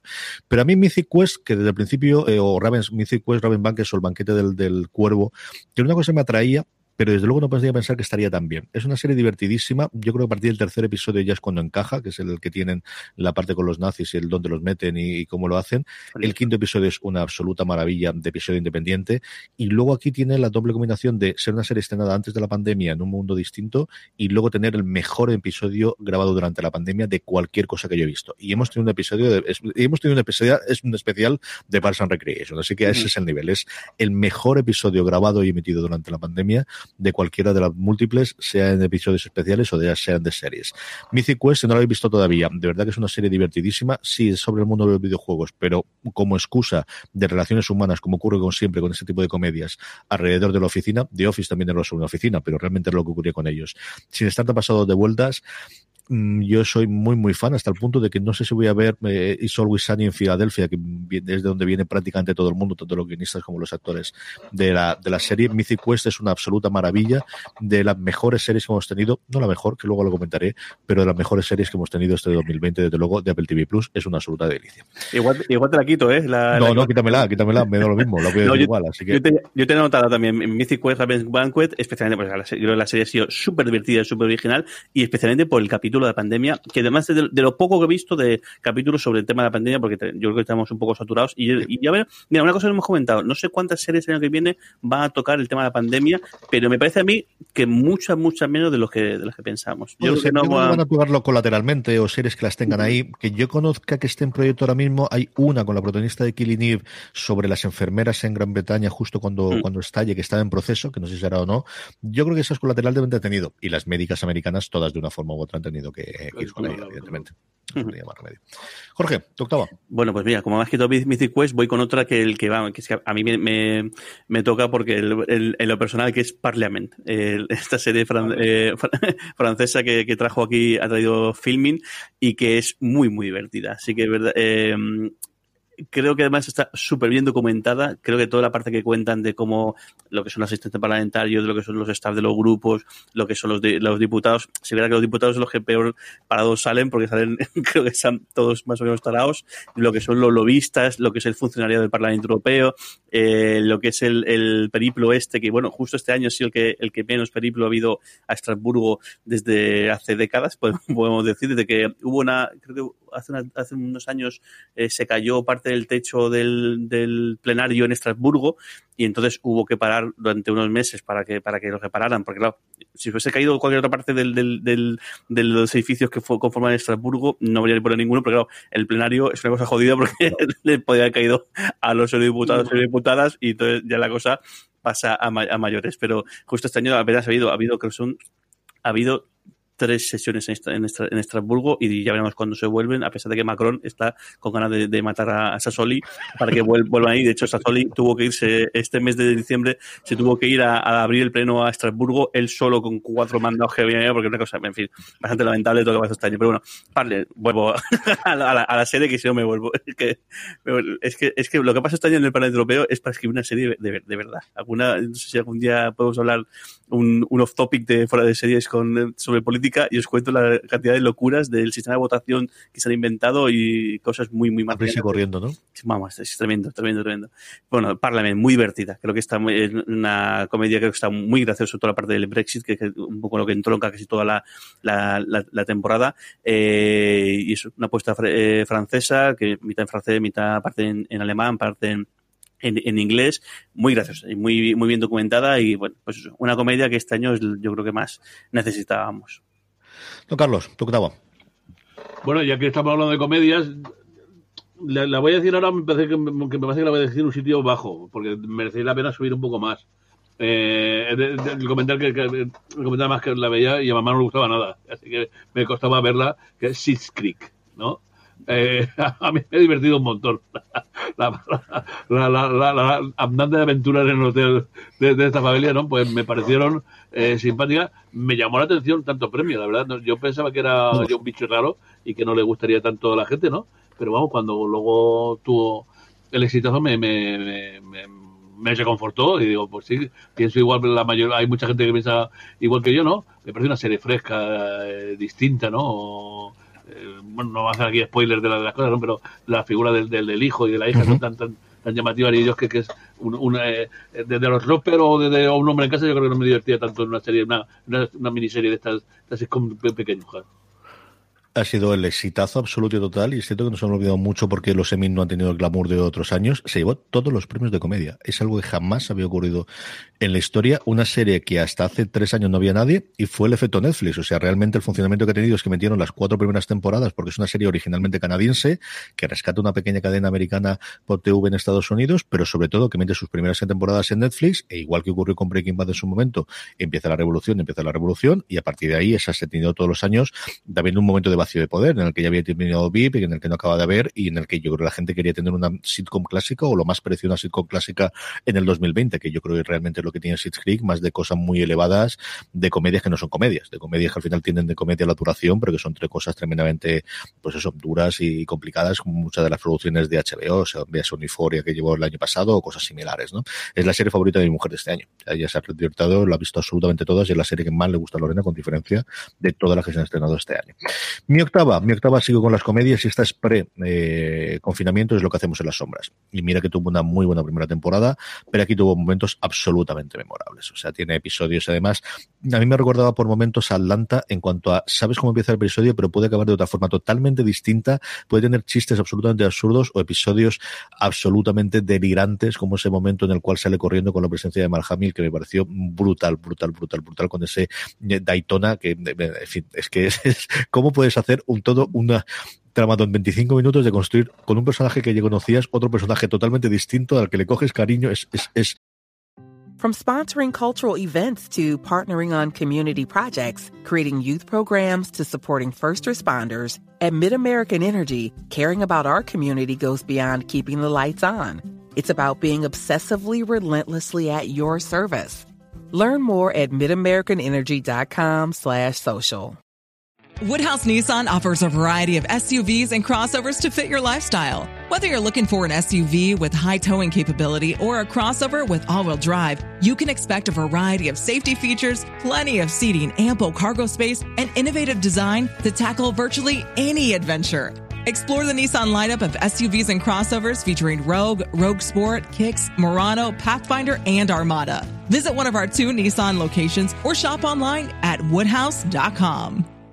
a ese Jay Daytona de verdad del quinto episodio que recordar de esta temporada, que es sencillamente maravilloso. Lo que hacemos en las sombras está en un momento de dulce, Taika Waititi se lo están rifando absolutamente todo el mundo, no eres nadie en Estados Unidos si no tienes un proyecto de serio de película a día de hoy en el que esté Waititi de alguna forma metido, y aquí el CBO lo tienen más o menos en domina, aunque realmente Jermaine Clemens el que, el que lleva la, la voz cantante de, de, la serie. Es una fruta de delicia. Octavo puesto para mí, lo que hacemos en la sombra. Jorge. He, he alucinado porque leí un artículo hace un par de días de todo lo que tiene proyectado este hombre y yo creo que tiene, tiene ocupado de aquí al, al 2000, no sé, 30, 50. 36, 37, Sí, de, porque es decir, pero es que, y, y claro, lo que sí es verdad es que lo, lo chulo de ese tipo es que es que algunos son como, como guionista, otras son, otros son como creador de la historia, no tanto del guion, otras son como director, otras son como tal, es decir, que el tío pega to- a todos los, a todos los palos, tiene las camisas más molonas de la historia del, del, del estadoun- estadounidense, y el tío, no, chapó, eh, qué, qué guay, el- el- y crea todo cosas muy, muy, muy, y- originales y muy buenas. El de Filoni y, y John Favreau, y Favreau ya lo era antes, Filoni lo ha hecho a partir de Mandalorian, pero él son los nuevos JJ Abrams, son los nuevos Robert Ranty, es decir, son gente que, que, que tengas, vamos, lo que quieren hacer, en la franquicia que quieran hacer, o donde quieran jugar, nadie le va a decir que no. Jorge, tu séptima. Pues a ver, ¿qué me, ¿con qué me quedo de todo esto? Me voy a quedar, eh, mira, el, esta, esta que yo tenía que hacerla sí, o sí, porque ha sido un, adiós a una, una serie que a mí me ha gustado mucho, mucho a lo largo del tiempo, a pesar de, los batazos que he tenido. Y es Homeland, que este año emitió su última, su última temporada, eh, a pesar de que eso, especialmente una tercera temporada bastante lamentable, eh, buena parte de ella, y luego unos bandazos, pero creo una serie muy buena, eh, o sea que en su momento cuando se estrenó dio mucho que hablar y fue un verdadero eh, bombazo, eh, y luego que ha tenido, personajes memorables, algunos caídos eh, a mitad de temporada y que ojalá se hiciera un spin-off de alguno, de alguno de ellos porque creo que sería merecía mucho pena. Y yo creo que la temporada de cierre ha estado muy, muy bien. Me ha gustado mucho, muy además muy marcada a, lo que es el contexto actual. Al final lo que intentan es eh, arreglar un poco, hacer el, el proyecto de paz eh, en, Afganistán o en Irak. Ahora, ahora estoy, hoy estoy per- perdonad. Eh, pero no sé, me ha gustado muchísimo. Y cómo son, y es curioso porque son, cómo han sido capaces de coger cosas de la, de la actualidad, sí, de, un, de, un, de un conflicto actual con cosas incluso de la Guerra Fría. O sea, que han traído el- y ha sido, ha sido capaz de mezclar esas, do- estas dos cosas. Y no sé, yo creo que es una serie que me ha gustado muchísimo, que he disfrutado un montón temporada tan- tras, tras temporada y creo que ha tenido un cierre más que digno. Incluso un pelín abierto, que es curioso, que nos dejan ahí como igual en un futuro podemos volver a retomar eh, esto. No hay ninguna serie cerrada y toda tendrá continuación siempre y cuando la puedan coger. Eso lo tengo más claro que el agua. Don Carlos, séptima. Pues, eh, a ver, yo creo que ya va siendo hora de colocar algo español, ¿no? Vamos por la unidad. A mí fue una, una serie, bueno, una miniserie co- cortica que, que, que, que me llamó la atención por, por, por, un poco lo que comentaba antes Jorge, ¿no? El nivel de, de, de, de, de, de- de- de- de- de- de- del guion, el, el- el nivel de, actuación, eh, de producción, ¿no? Me, me llamó muy positivamente la atención. Me pareció un- que comenzaba, bueno, después de la peste también, ¿no? Y después de la gamberrada esta de Madrid, ya de Madrid, que también me encantó, me pareció que era eh, eh, eh, esto daba un salto, que luego, bueno, no voy a comentar otra más, pero nos van a chafando otras series que después, ¿no? Y mm, me, me, me, me gustó mucho esa serie. Mi séptima, bueno, decir un top 10 que al final es una cosa en la que no he dado, no dado objetivo, claro, leche, por eso es mi top 10, me no ha fastidiado, pero esta yo creo un poquito más y todo el mundo lo sabe y tampoco nos vas a esconder y es Luis Melia. Luis Melia, y evidentemente estaba Borja especialmente junto con Diana Rojo creando la serie y Borja hacía con nosotros hace 10 años los comentarios de cómo estaba la industria audiovisual, así que quieras que no, pues tenemos una trayectoria de un tiempo pero yo no esperaba que iba a hacer esta maravilla. Yo creo que esa capacidad que han tenido en la primera y especialmente en la segunda temporada, en el que ya tenían todos los ojos tirados encima sea, una serie que iba a ser tremendamente menor y que al final no aguantó esas suscripciones de A3 Player Premium durante ocho semanas que, la alargaron. Yo pensaba que iban a estrenar todos los episodios de golpe inicialmente y no, lo tuvieron como gran eh, cabeza de buque para que la gente tuviese, o cabeza de playa para que la gente se suscribiese o se mantuviese suscrita a A3 Player Premium. Y esa segunda temporada, como os digo, que yo pensaba que era complicadísimo, que realmente pudiesen hacer, eh, eh, tener la libertad que tuvieron la primera, la que yo tuve la suerte de poder estar en el último día de rodaje, y además coincidió cuando hablamos con Borja y con Diana en Series Nostrum, que hacía un año exactamente de ese rodaje de esa escena, que es una cosa curiosísima que se dio cuenta con Alonce. Eh, la segunda temporada a mí me alucinó, me alucinó lo, lo que digo, por el, pensaba que iba a ser mucho más complicado, que iban a tener muchas manos, que iba a haber al final muchos cocineros, y cuando hay muchos cocineros siempre el guiso es más complicado, y pudieron hacerlo. Y estoy loco por ver qué nos hacen en este enero, porque ya no han confirmado que se esté en enero, con la tercera temporada y con esa cuarta que ya está renovada, de la cual me alegro muchísimo. Y Luis Melia, si no lo habéis visto, quitaros los complejos, quitaros el que sean dos chicas jóvenes, quitaros el que viene de Mares para siempre, nada de eso es necesario. Si antes os decía de cómo lo que hacemos en la sombra me colocaba Atlanta, mucho más me lo recuerdo de Luis Melia, en el que cada uno de los episodios va a ir por un tiro distinto, vas a tener cosas diferentes y vas a tener millones de homenajes y millones de, cosas interesantes para poder verlo. Luis Melia, eh, con su hashtag y todo, es la que ocupa el puesto número 7 de mi top 10 de este 2020. Jorge, vamos con la sexta.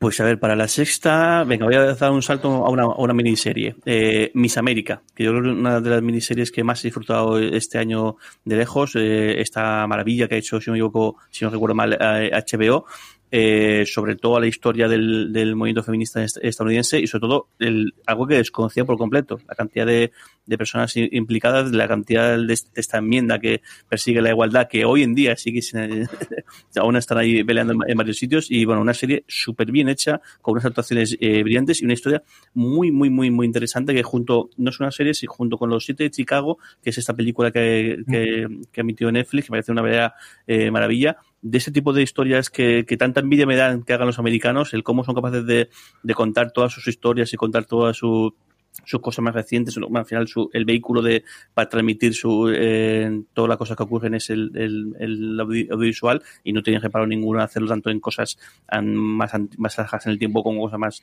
más cercanas. Eh, pero bueno, creo que Miss América eh, es una miniserie que merece mucho, mucho, mucho la pena, tanto por la historia como el guion, como especialmente las actuaciones.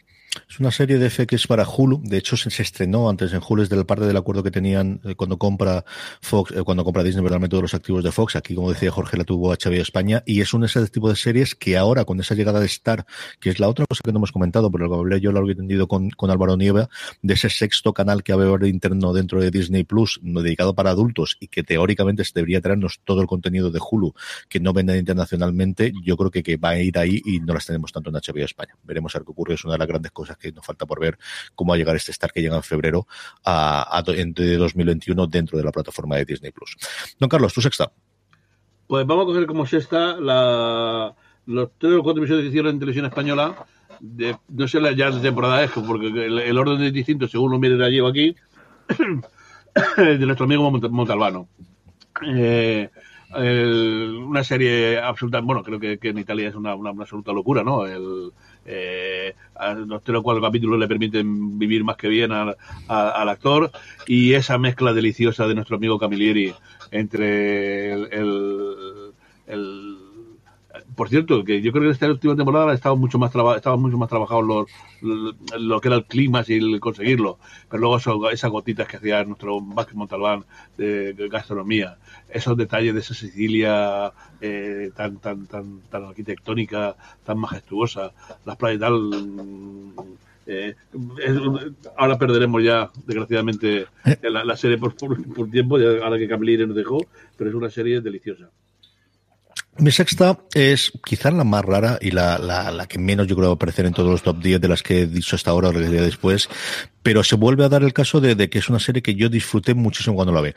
Y es Upload, una serie pequeñita, la que al menos iba a ser la pequeña, en la, cuando Greg Daniels vuelve a la televisión, el creador de The Office tiene una gran serie en la que vuelve a tener Steve Carell, que es eh, la serie para Netflix, que no recuerdo el nombre ahora, sobre el, el Space, Force. Space Force, eso es, sobre la fuerza espacial en Estados Unidos, que es un, el sexto rama del ejército americano, y esta serie pequeñita Upload, de la que a mí me pareció tremenda y disfrutable. Es una de estas comedias que te reconcilian con el, con el mundo que hemos tenido alguna este año, que hemos tenido recientemente. Creo que es la química entre los protagonistas más fuerte que yo he visto. Son insultantemente guapos. Es una cosa demencial, o sea, de verdad, de, de, de, no pueden pertenecer a la misma raza que ellos. Están dos personas, él y ella es totalmente imposible que sean de la misma raza en la que yo es. Es una cosa, pero, pero insultante, de verdad. O sea, de, de, obscenamente insultante, como puede ser. Y la química que tienen los dos del primer momento que se conocen. Con tonos de ciencia ficción que yo creo es una cosa que Daniel él contaba que era una idea que se le había ocurrido hace muchos años, que se la propuso HBO porque al final no llegó a salir y que ahora había retomado y, y, le quedó una obra de verdad maravillosa. Y al menos si sirve para alguno que nos esté escuchando y me empiece a insultar de cómo puedo poner esto tan alto en el este, al menos que se acerque a ella, si no la ha visto, no es una serie perfecta ni muchísimo menos, pero yo creo que era la serie justo cuando se estrenó el verano que hacía falta, de verdad que es una serie deliciosa, maravillosa, tiene toda la trama hasta de la investigación que yo creo que peda, pero solamente por la química de los protagonistas, solamente por la, por la historia y por ese puntito de ciencia ficción eh, al final es un The Office eh, mucho más cercana a Parks and Recreations que The Office, tanto en su humor como en su tono, como el, el tipo de protagonistas. De verdad, Upload a mí me fascinó y, quería meterla. Era una de estas de quiero que aparezca en mi top, no sé si más arriba o más abajo, pero como tenía todo el, el todo de, de comidas, digo, voy a meterla aquí porque de verdad que disfruté y, y, es una de estas series que tenía la sonrisa perenne episodio tras episodio conforme lo veía. Así que mi sexta es Upload. Con todo merecimiento, ahí, con todo merecimiento, una serie muy, muy, muy divertida, muy original y muy bien hecha. Llegamos ya a la mitad, Jorge. ¿Cuál es tu quinta? Pues mira, estoy dudando entre una ciencia ficción o una, una, una comedia. No sé cuál meter. Venga, voy a meter la comedia porque además es española y creo que ya más en que meta, que tengo unas cuantas eh, para, para el cierre. Mira lo que has hecho. Uh -huh. eh, creo que esta tercera y última eh, temporada es espectacular lo de, esta, lo de esta serie. Y el, el tanto el, el igual, creo la, la química de los dos protagonistas es inmejorable, creo que es buena parte del, secreto de, la, de, la, serie. Y luego es que el, en esta última serie también se meten con cosas, con temas muy, muy, muy, muy peculiares, pero creo que la, la manera que cuentan el eso, el, lo que es, yo también lo, lo, veo con distancia porque no, no soy padre y justo en esta temporada el, lo que cuentan es lo que es, lo que es la, la paternidad. Me parece maravilloso, me parece increíble lo que lo que han conseguido con, con, esta serie. Una pena que se acabe con esta tercera temporada, aunque bueno, en todas las temporadas, en todas las entrevistas que, que han hecho, pues te han dicho que bueno, que ellos tenían pensado esto y no ven que tampoco la cosa vaya a tirar para allá y prefieren dejarlo ahora antes de, de seguir, aunque bueno, como decía esto hace un momento, pues igual dentro de unos años lo retoman y hacen otra cosa. Pero bueno, es que hay algunas, hay escenas y hay diálogos fascinantes. Hay un diálogo en la eh, que están comiendo con, con sus cuñados, con, creo que es la hermana de, no sé, la, la hermana de, de, de, de ella y el cuñado y el cómo empiezan a, a, comparar cómo crían a uno los niños y cómo crían los otros. Tremendo, muy, muy, muy, muy, muy recomendable. Es una serie que toda la crítica de luego se, se hundió allá. No sé qué tal, porque se estrenó muy prontito, qué, tal funcionaron premios en, en, comedia, pero Álvaro la tenía y Álvaro se cascó las 57 series que habíamos tenido, un artículo maravilloso para fuera de series, Álvaro Nieva, de las 57 series, y está muy, muy, muy, muy, muy arriba en su listado de series españolas de este año. Don Carlos, tu quinta. Pues mire, ya que he hablado de ese de Montalbano y de tal igual, voy a coger una, una, una, serie que no es tal serie. No te muevas sino, tanto en la silla, que haces un ruido que para qué. Eh, una, una, serie que, que, no es tal serie, sino que es, eh, eso que comentaba antes los domingos por la noche, Asesinato en... Yo creo que es una... porque ahí ha habido...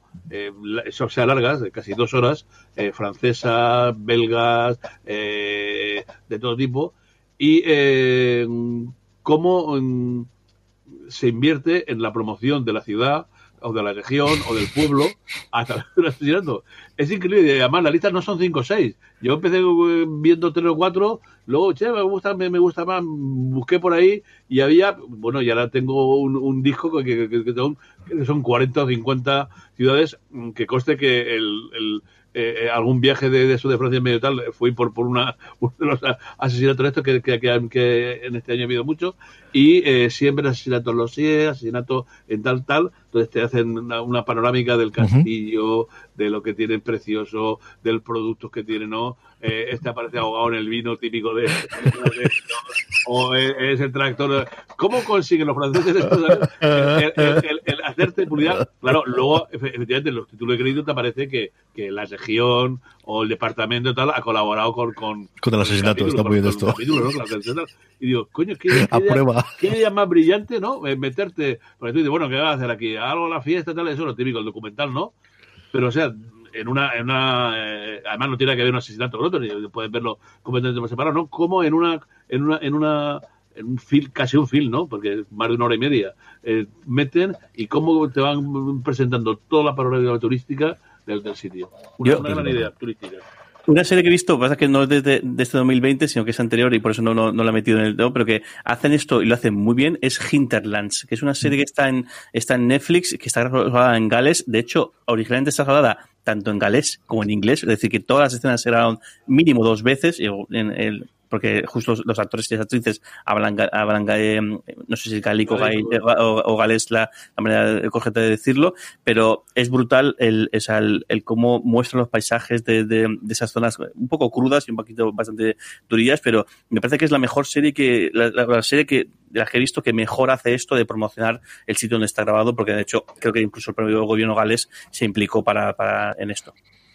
Mi quinta era una de mis series más esperadas de este 2020, eh, basada en la novela de Mark Ruff que yo leí hace cuatro años y que me encantó, eh, que tiene más o menos el mismo esquema de episodios prácticamente independientes, como eran capítulos independientes, con una trama horizontal en la, en la novela. Y dicho eso, tiene una adaptación tremendamente libre, vamos, empezando desde el segundo episodio, en el que hay personajes que en la novela fallecen o no en la serie y cosas viceversa, y cambios tremendos. Estoy hablando de territorio Lovecraft, o la importancia que tienen determinados personajes o cambios de personajes. Yo creo que es la primera vez en la que vemos los mitos de Tulu como Dios y como podíamos esperar todos aquellos que jugamos a la llamada de Tulu hace 20 años o 25 años en- al juego de rol cuando llegó aquí en España o al juego de Chaosium y, y a mí no me ha decepcionado. Yo sé que hay gente a la que le- o- o vio un formato distinto, que no le gusta el final o que no le gusta el formato que tiene. A mí me parece una sencilla maravilla que homenajea tanto al género, como os digo, una adaptación perfecta. Hay un artículo muy chulo de Juan Galonce eh, después de ver el séptimo, más allá del final. Yo creo que el chulo es el anterior en el que cuenta lo tiempo que llevamos los aficionados a, a los mitos o la gente que hemos leído acerca de los mitos,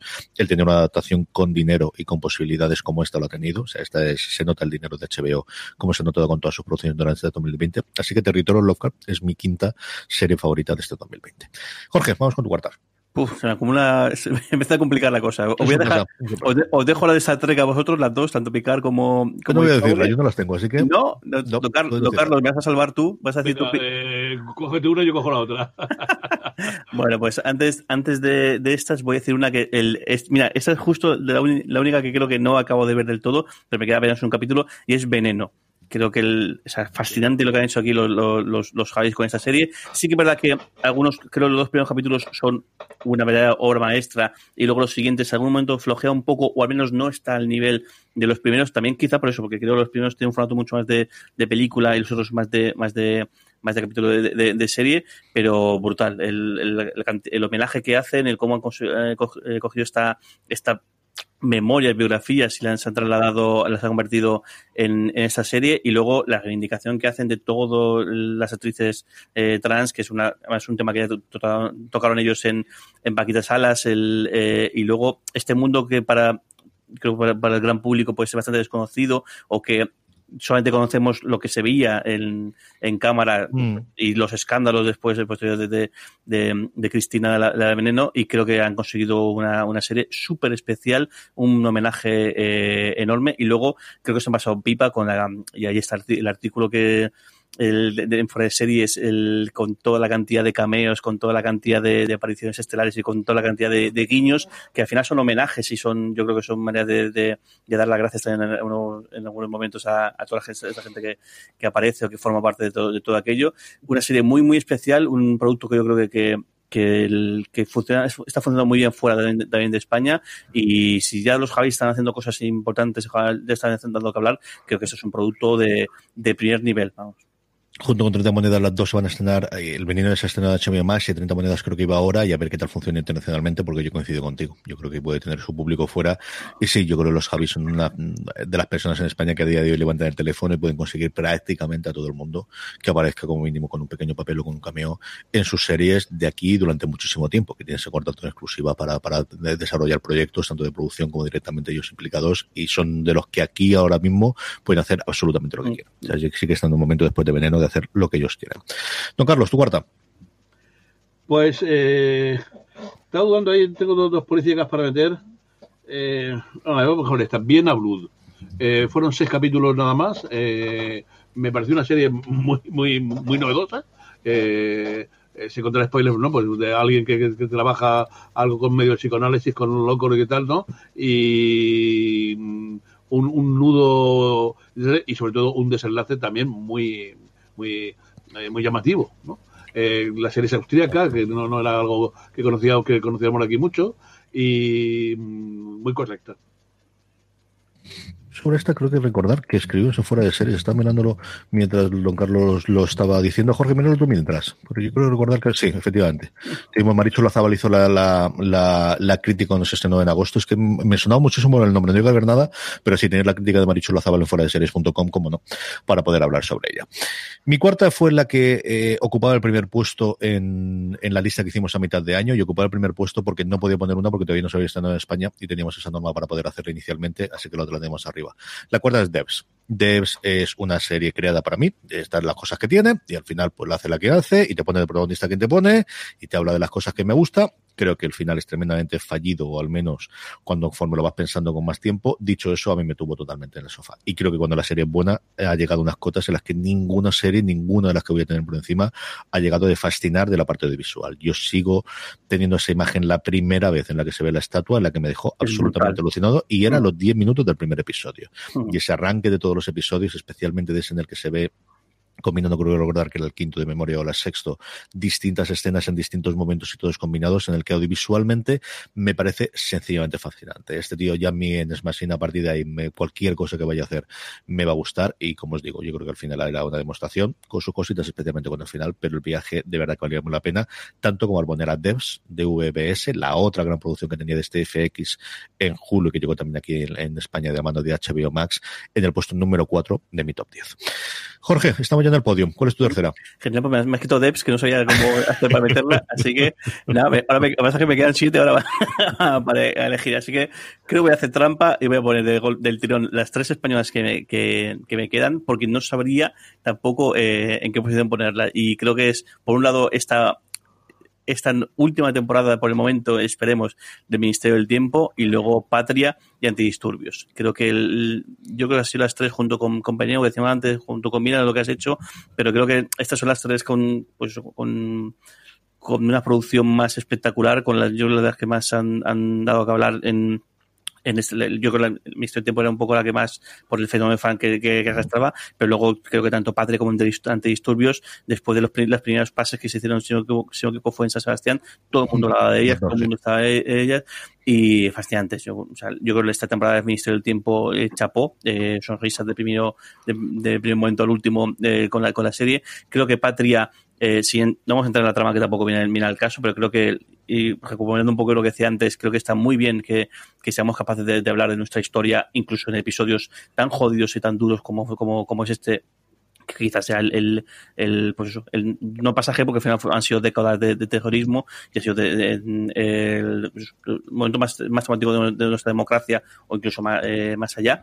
Eh, y creo que Antidisturbios ha sido una verdad maravilla. Creo que una serie fascinante que, que, que, igual, creo que a todo el mundo pasa más o menos igual, es decir, que, que van a contar en esta, en esta serie o que van a, a comentar, es que está muy, muy, muy bien hecha. Creo que el primer episodio, el, toda parte del desarrollo, que es lo que luego eh, pone en marcha todo, es fascinante lo bien que está bien rodado, pero es que luego el momento de la carga policial, el junto al estado de fútbol más al final, y sobre todo los diálogos, yo creo la escena esta de la, de la cena entre ellos, cuando se tienen que decir las cosas a la cara y sin embargo o sea, se dicen cosas a la cara pero no se es capaz de decirlas del todo solamente las insinúan y como el mero hecho eso como están tan tan tan al límite son capaces de saltar no sé o sea es un trabajazo solo Goyen con esta con esta con esta serie eh, fascinante. Quizás de las tres me quedaría con este disturbio de, la que más me, me, ha gustado, pero bueno, creo que las tres han sido eh, productos de muchísima calidad y que ojalá mucho más como estos.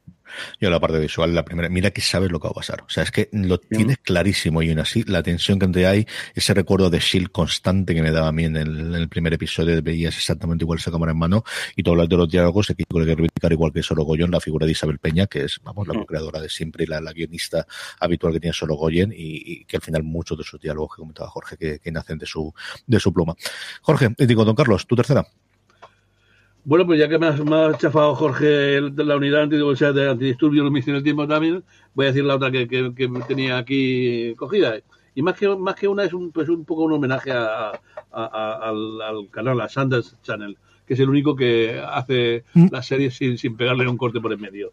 Eh, disfruté con Kevin Fate mucho y Border Town me pareció una serie negra, nórdica, pura, policíaca y oscura, oscura y en un ambiente de, eh, deprimido, ¿no? Eh, que, que, que, pues te, echaba encima, eh, algo parecido a, a, algo de, casi chocando el tesoro, ¿no?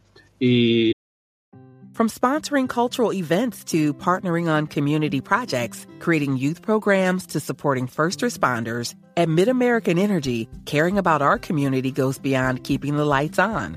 It's about being obsessively relentlessly at your service.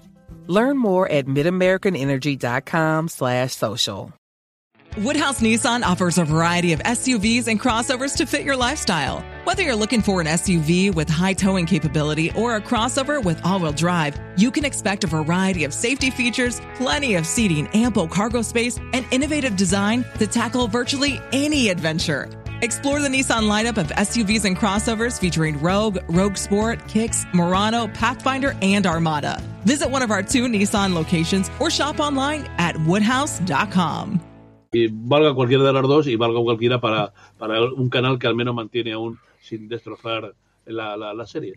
Bueno, entonces está muy bien y yo tengo que agradecer además al grupo MC en general que me ha vuelto a regalar por segundas navidades mis calcetines para llevar de Navidad y para poder estrenar Navidad. Ya lo puse en Instagram, pero aquí lo digo en el podcast que además lo escucha mucha más gente y mando unos calcetines maravillosos que me duran y que sobre todo puedo estrenar en Navidades, así tengo estreno en Navidades.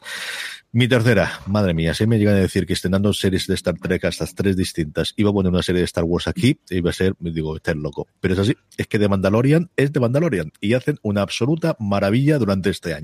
Además, podéis escuchar, y yo creo que lo recomiendo encarecidamente en Universo Star Wars, en los análisis que han hecho posteriormente Antonio eh, Rivera, John Re, eh, perdónme, Antonio Rivera, yo Miquel Rovira, Jorge Navas y Juan Galonce es una disfrute absoluto de una serie de unos creadores que están en un estado de gracia, que tienen el control absoluto y una cantidad absolutamente imposible de dinero para llevar a cabo sus batallitas de cuando eran niños y tenían las figuras. O sea, porque al final es eso. Y lo veis con el documental, Jorge y yo vimos en Navidad el documental que han hecho de la segunda temporada, que es, a diferencia del primero que eran tornos de 20-25 minutos, este de una hora, horita y media entero sobre la segunda temporada, y ves que son eso son gente que, crece, que creció originalmente con sus figuritas de Star Wars que en Estados Unidos se vendían mucho, haciendo esto y que han decidido, y ahora lo vamos a hacer. Y en el caso de Robert Rodríguez, incluso hace el pitch con esas figuritas. Es que es brutal. De Mandalorian es la tercera serie que más he disfrutado de verdad durante este 2020. Jorge, tú dos.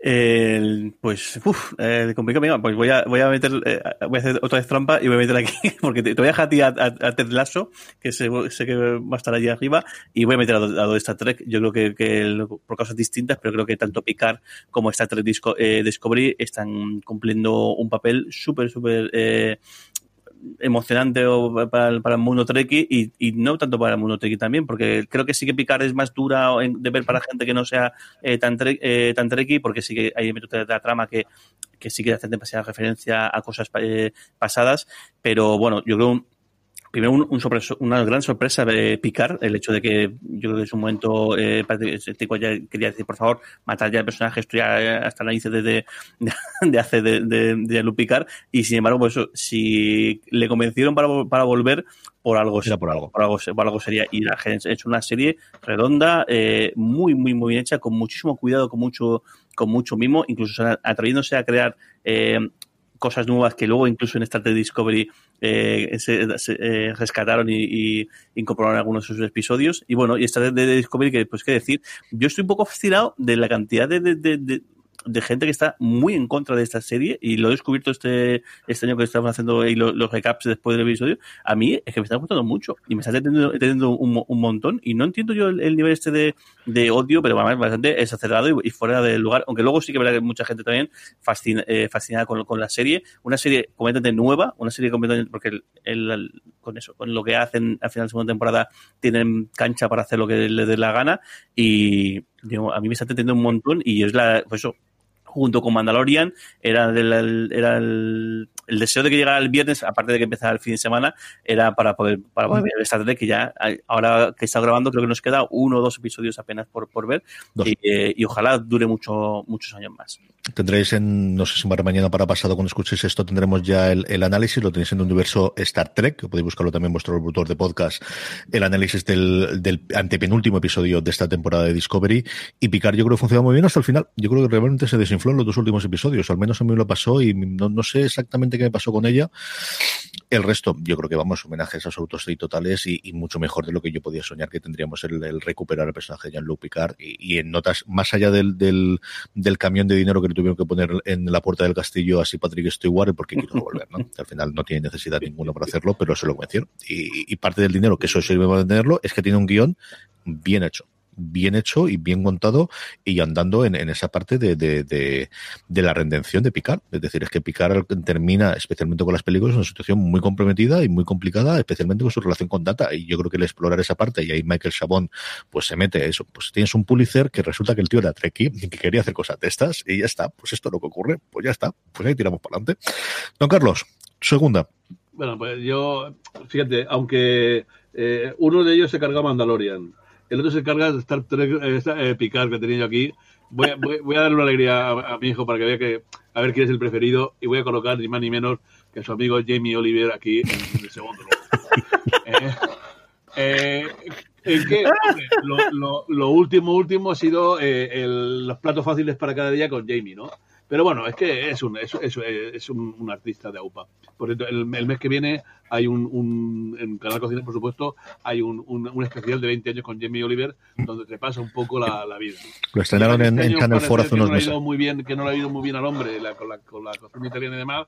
Pues hombre, justo es reconocer que, que es alguien que, que, que que, que, es como pues como con nuestro guiñano, ¿no? Pero sí. más, más, joven, más llamativo, que mete a sus hijas, que mete tal, que está tal. Eh, va a hacer una más ganada ahora vegetariana, pero ¿qué se le va a hacer? Se le puede perdonar un poco de cuatro, de cuatro capítulos, ¿no? Eh, pero la alegría con la, con la que, con que transmite la, la, la comida, la facilidad, eh, cómo ha fusionado, fijaros, cómo, cómo, es alguien que además a mí me encanta porque le llama la atención y mete, eh, considera británico a todo lo hindú, a todo lo, lo, lo, lo, lo, pakistaní, a todo lo de fuera y cómo él dice, esto es esto es parte de, nuestra vivienda, ¿no? Cómo esa fusión de, de cocinas, pero es una fusión casi de, de, de, de, almas, de, personas y cómo, cómo lo integrado. Aparte de las grandes peleas que tuvo con defendiendo, recordar la, la, la el, el, vaso de leche en, en, en Gran Bretaña, o como tuvo que salir por piedra de Estados Unidos, porque si no lo, lo meten en la cárcel cuando, cuando se dedicó a ver la mierda que comían los, los pobrecitos americanos. Yo creo que es un puesto merecido. Recordar a Jamie, ya digo, ahora con esta serie con cualquiera, y, y bueno, y es el regalo que tiene mi hijo siempre toda la, todas las navidades del, del libro del, del, del, año. Del año. Este 2020, yo no sé si ha llegado aquí en España o no, eh, cuando en la cuarentena empezó a hacer una cosa que era Keep Cooking, recordando mucho el, el Keep Moving, ¿no? Del, del, del Kill Camp del, de, de, la Segunda Guerra Mundial, el que luego al final se ha convertido realmente en un meme, que además es muy curioso porque las tres primeras semanas está rodándolo él con un equipo mínimo dentro del estudio, pero luego ya en su casa. Y estaba rodándolo con sus iPhones y le ayudó a su mujer o le ayudó a alguno de los críos para poder hacerlo cuando ya el confinamiento fue duro y ni siquiera podía ir al estudio. Y todos los días estaba cocinando y estaba cocinando con las obras que tenía y hacía un programa diario. Que lo estaba publicando en Channel 4 y que luego lo tenía en Estados Unidos está en Hulu y aquí estuvo en Channel 4 yo no sé si aquí lo rescató en su momento Canal Cocina o no, sería una venta complicada. no, no, si podéis conseguirlo de verdad es la vena de, de, esta forma de ahora recordarlo cómo fue y para ver cómo era en Inglaterra que le llegó la ola mucho después pero que luego lo tuvieron complicadísimo en los primeros meses es curioso ver y como os digo ese salto del último programa que hacen en el estudio al siguiente de y aquí estoy con mi teléfono y además lo ves, ¿no? Y está mi hija aquí ayudándome y ahora vendrá mi mujer y aquí vamos a hacer la comida, se llama Keep Cooking con Jamie Oliver, lo tenéis en el canal de, de Channel 4 y yo creo que lo venderán también en DVD y los podréis ver, es una cosa curiosísima de ver. Mi 2 es lo que hubiese sido mi mejor serie de mitad de temporada, pero no se ha estrenado como os decía antes en Estados Unidos, solamente en julio y por fin aquí les dejó Start Play, que es una cadena igual que Apple TV Plus, yo creo que se está quedando Start Play como un canal complementario de verdaderas joyas y maravillas y es Normal People. Normal People es la serie más de explicar de toda la gente con el listado y posiblemente todo el año. Es un chico que conoce a chica. Chico conoce a chica y tiene una química sexual sencillamente brutal que hace que toda la santa vida se vayan buscando el uno al otro.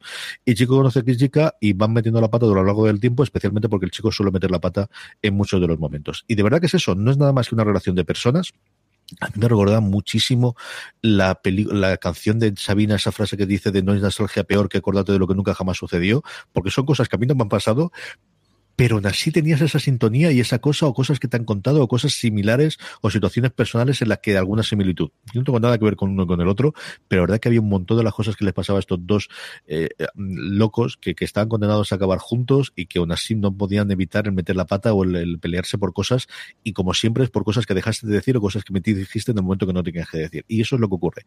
Y es una serie de diálogos, es una serie de dos-dos, sí, con personajes secundarios alrededor, con dos intérpretes jóvenes que eran totalmente desconocidos y que partir de ahora yo creo que también puedo hacer lo que quieran en el Reino Unido o en, o en Estados Unidos, que también funcionó muy bien la serie allí en Hulu. Normal People es la segunda serie de mi top 10 de series y nos queda solamente una. Jorge, ¿cuál es tu uno? Con la frente marchita es la, la canción que estaba sí. intentando regular. Pues mi uno sería pues, eh, igual. Dila, dila. Dila. No.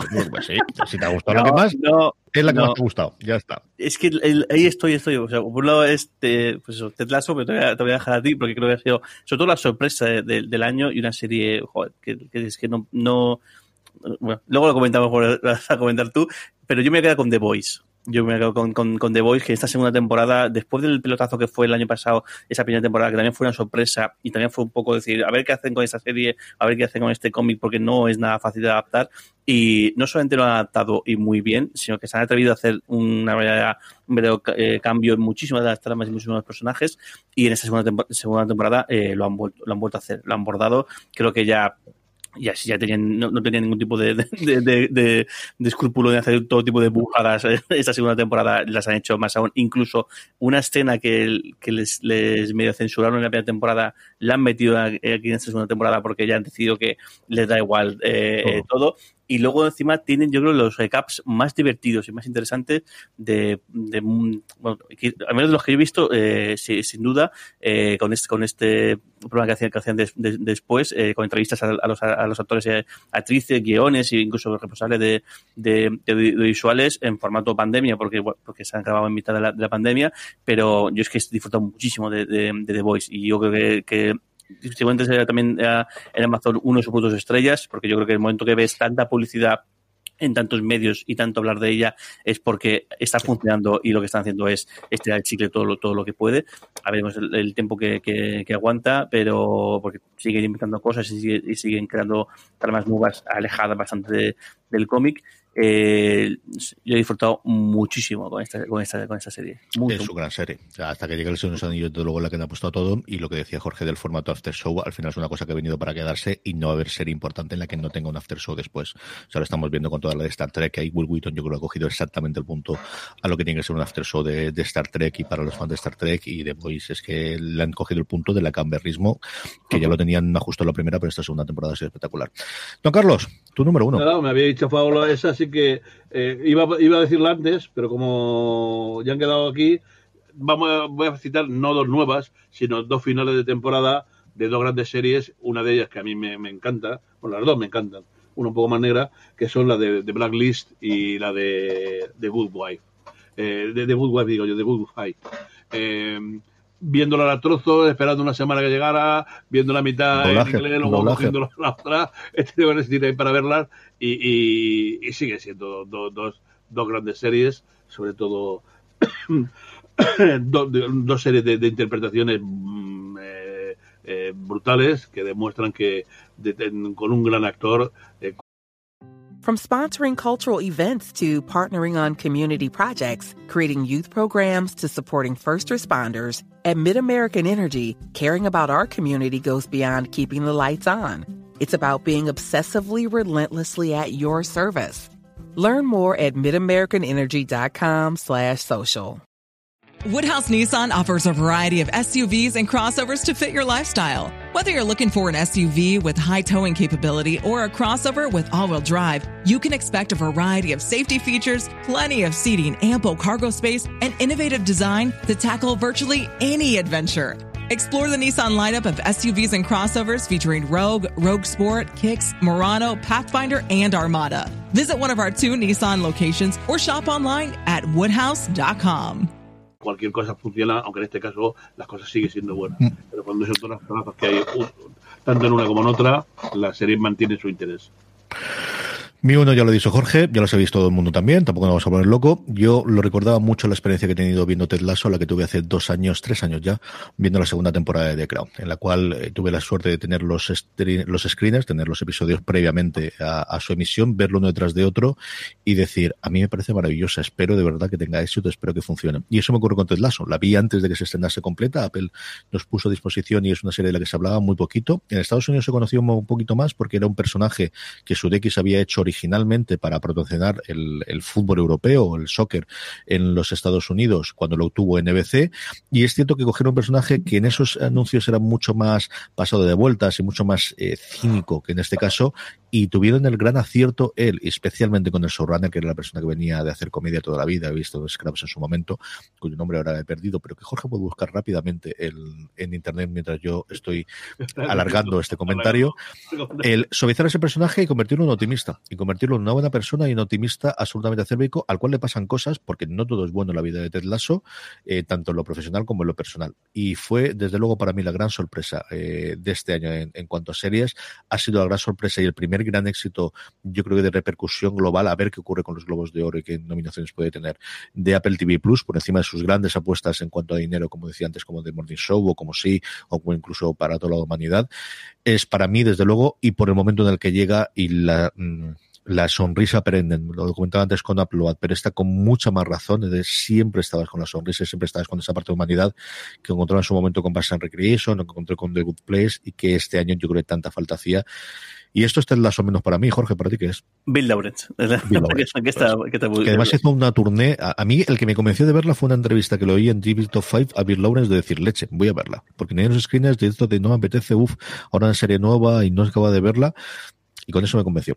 Jorge, ¿qué es para ti? Una, una, maravilla, una, una, una, gran sorpresa. Yo, yo además, el, igual, lo vi, incluso vi pues, en, en, en, la, en, la, app de, de, de, Apple TV Plus, te salta ahí la imagen y no sé qué uh -huh. tal, y dije, uff, no me apetece nada esto, además el, el, no sé, no, no me iba nada la atención la, la serie y, y, fuiste tú que, que, que comentaste, tienes que verla, me, tengo un episodio que está muy bien, que merece mucho la pena y bueno, es que fue verla y me, me vi el tío en los tres primeros que, que, que pusieron de, de golpe y luego es otra serie que estuve esperando que llegara el día para verla porque es que es fascinante, o sea, qué bien encaja todo, o sea, y qué bien el tono este de comedia, de, de chistes, juega mucho con el, cachondeo de entre la diferencia entre, Estados Unidos y, Reino, Unido, eh, y, lo, y, no sé, yo creo que lo, que lo clavan, y es que el personaje de, de Sudeikis es fascinante, o sea, es tan buena persona y sin embargo está pasando un momento tan jodido que también es la,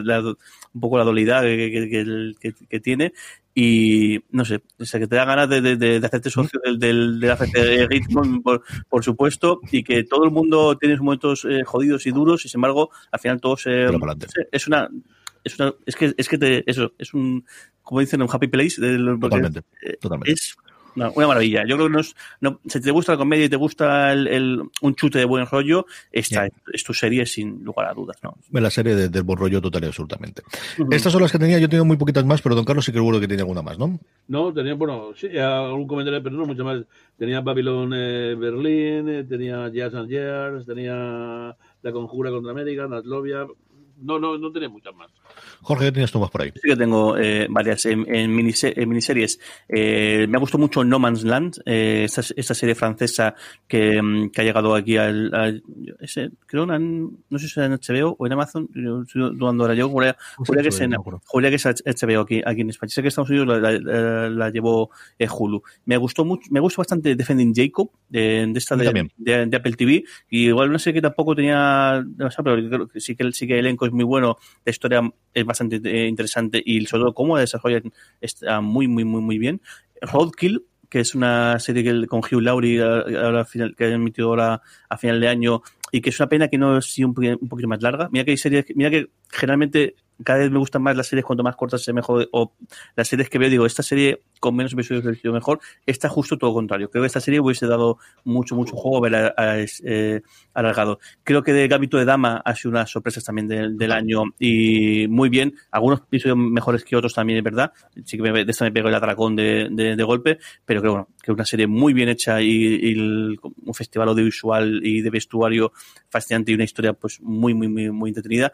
Creo que el joven Wallander han acertado con, con, con, con esta primera tem- temporada. Eh, me entretuvo ba- bastante. Y luego, a nivel documentales, dos. El imperio de David Gell, que sigue creciendo, en este caso con, con, con Street Food, este año 2020 emitieron su segundo volumen con la comida de de Latinoamérica. A mí me encanta todo lo que hace este, este hombre. Ya, hemos visto el de, el de Asia. Y luego con Chef's Table Barbecue, que es el que este año ha emitido, junto con, junto con The Chef Show, que no es, no es del imperio de David Gell, pero también el, tiene que ver con la cocina, pero creo que este, el Chef's Table Barbecue merece, eh, no sé, lo único que te hace la boca agua, eso sí que está claro, pero a mí es que me fascinan esta- esta- estas cosas. Y luego, hablando, y ya con esta termino, eh, High Score, que si no me equivoco es también parte de, de este grupo o esta productora que hizo, ha hecho también de Toys That Made Us, la de Sí. los juguetes, y también ha hecho la de, la, de Movies That Made Us, que justo lo comentaba con, con Don Carlos hace, hace un par de días, que creo que la pena que el que, vea la historia detrás de Jungle Cristal, la historia detrás de Solo en Casa, la historia detrás de Cazafantasmas. Este año he tocado los, video, los videojuegos y, y joder, súper interesante. Toda la historia detrás de Sega, de Nintendo, de también incluso el, el cómo el, el momento, el- el- la entrada del, del colectivo LGTB en, en- en los videojuegos, que es una cosa que no había visto yo en mi, en mi vida, ni, ni siquiera había, me había plante- eh, planteado como. El, toda la historia de también de ID Software, de Doom, eh, está muy bien eh, High Score. Incluso aunque no te gusten los videojuegos, yo creo que si te molan el- toda esta cosa de, de cómo funcionan las cosas, o de todas las industrias, creo que merece mucho la pena. Está en, está en Netflix, como el resto de, de productos de, de esta, de esta productora. Eh, pegar un vistazo, que son, creo que son cinco o seis, una cosa así, y es muy, muy interesante. Eh, Yo creo que es una serie que además acierta cuando se va a esas pequeñas historias. Yo creo que al final intentar englobar toda la historia de los de los videojuegos es tremendamente complicado, ya se contó muchas veces, especialmente en libros o que puedas verlo en canal de YouTube, que al final tienen mucho, pero esas pequeñas historias que si tienes acceso sabiendo que tienes Netflix detrás funciona muy bien. A mí hay documentales, uno que me ha fastidiado mucho que no se ha hecho, que es con los hermanos rusos detrás, con pequeñas historias de Marvel y DC basadas en el libro de la, de la confrontación histórica que han tenido entre las dos. Solo está el primer episodio en YouTube porque lo compró eh, Quibi justo antes de quebrar, con lo cual no sé quién leche lo ha emitido. El doblaje lo pone Kevin Smith, que lo había flipado. Yo lo conocí la serie a través de Kevin Smith y la voz en off de, de los episodios lo pone él y se centra sobre todo como, como os comentaba en estas pequeñas, más que en el gran arco de las grandes disputas y de las grandes cosas, en pequeñas historias de- del universo de, Marvel y de DC que está muy, muy, muy bien. Yo tenía muy poquita cosa. Tenía lado de Star Trek, tenía de Connors, porque al final yo creo que sigue siendo la comedia clásica que mejor forma está y mira que es complicado con la marcha de Rosanne el poder mantenerlo cuando al final viene una serie llamada Rosanne y se te va Rosanne, pero aún así lo han logrado mantener y sigue siendo la, la, la serie que mezcla mejor la parte de la comedia con la parte agridulce, que al final a estos pobres desgraciados les pasa absolutamente todo. Y es que siempre les pasa algo pues porque a la gente buena le pasan cosas y esto es así, y esto es el mundo y así es la vida. Y luego Perry Mason. Yo Perry Mason es una serie a la que me acerqué con ciertas dudas inicialmente y es cierto que parece que la vimos hace 50 años, pero no, es que fue antes de la pandemia. Igual que estaba el The Outsider o el visitante que me gustó, pero yo creo que flojeaba al final, Perry Mason creo que acababa mucho mejor. Yo creo que al final cogía y entendías al final de la temporada por qué bien elegido esta historia o por qué elegido en este caso de cara a las siguientes temporadas. ¿no? Y a mí a- me gustó mucho, aparte más allá de que evidentemente Matthew Rhys por lo que haga este hombre a sus pies y lo que haga falta. Jorge tiene una más porque me está señalando. Mm, Me deja una, porque, y además cuando lo digas seguro vas a decir que sí, porque creo que ha sido el mayor atracón que me he pegado este año, que es eh, The Last Show. Esta historia de, de, de, del- de los Bulls de Jordan y de los, y los Totalmente, de Michael Jordan, cierto. absolutamente enganchado a, a este punto. Creo, creo que de, de ESPN, si no me equivoco, Sí, aunque- sí. ha Fue el que le dio la audiencia mientras no había partidos, la tuvieron que estrenar mucho antes, de hecho la estrenaban sin tener los últimos episodios editando, yo lo oía porque el, el que el creador de la serie tenía muy buen rollo, había hecho algunos documentales de 30 par 30 con, con Bill Simmons en su momento, y sé que se estrenó y en los dos últimos episodios todavía no estaban montados. O sea, le adelantaron como tres meses el estreno porque iba a ir justo para cuando terminase la temporada de la NBA hasta que entrase la temporada del fútbol americano. Esa era la idea que tenía en, en SPN. Se cae todo el deporte en directo, la audiencia, imagínate cómo estaba, necesitamos algo nuevo. ¿Qué es lo que tenemos? El documental de Jordan. Y ahí tirado para adelante. Brutal. O sea, y entonces tenemos tanto de Jordan como yo creo el. Yo creo que además el, el momento que entran todos en juego, yo creo que ese tipo de cosas, si no entra alguien, o sea, si no, no, hubiese- no hubiese tenido a Jordan, nos hubiese caído todo. Pero claro, está Pippen, está Steve Kerr, está Paxson, está Cartwright, está todo el mundo entrando al, al, al tramo, todo el mundo com- comentando. De Obama eh, para abajo, todo el mundo sí. entrevistado. Increíble. ayer creo que falleció el mítico entrenador del- de los Celtics. el- De los Celtics, el que fue jugador y fue- el entrenador en la época nuestra, en la época que yo veía fue jugador antes, ganó seis anillos o siete anillos, creo recordar, como, como jugador, y luego otros tanto, hasta 12 en total, porque el último además lo consiguió, curiosamente, como entrenador secundario de los Lakers, porque se ve que acabó la relación. Al final Boston tiene unas cosas con los antiguos estrellas que pagué. Pero sí. Pero por retomar eso que decía Jorge, The Last Dance ha sido un absoluto espectáculo de y además yo creo que va a marcar muchos documentales de futuro de acceso y de tipo de eso.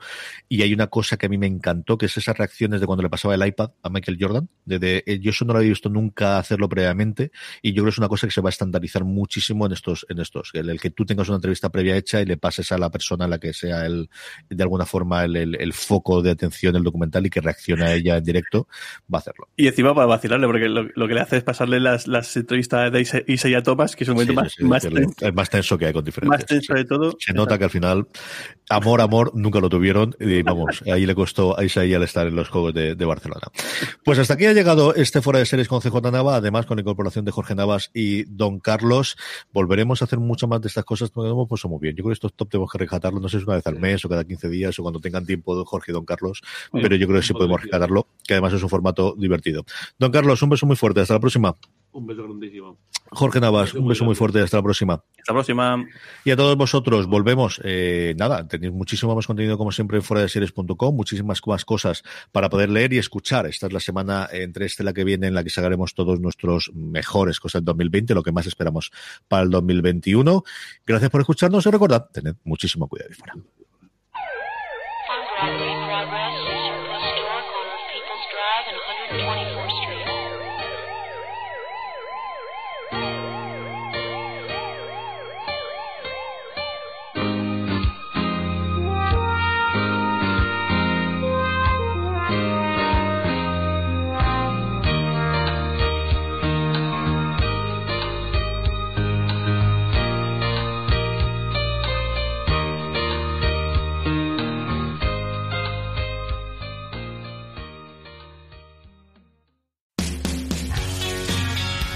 BP vuelve a tener grandes noticias para todos los conductores. Cuando vayas a repostar tendrás un ahorro de hasta 40 céntimos por litro en Península y Baleares y 35 céntimos por litro en Islas Canarias, incluyendo la bonificación del gobierno. Cada vez que visites una estación BP en la península y Baleares, puedes ahorrar y disfrutar de todas las ventajas que ofrecen en su programa Mi BP. Y si lo haces desde Canarias, podrás disfrutarlas a través del plan Dino BP. Así que ya sabéis, BP nos lo pone fácil para ahorrar al máximo estés donde estés. Hazte con su tarjeta en sus estaciones de servicio y si quieres consultar más información, puedes hacerlo en mibp.es y plandinobp.es.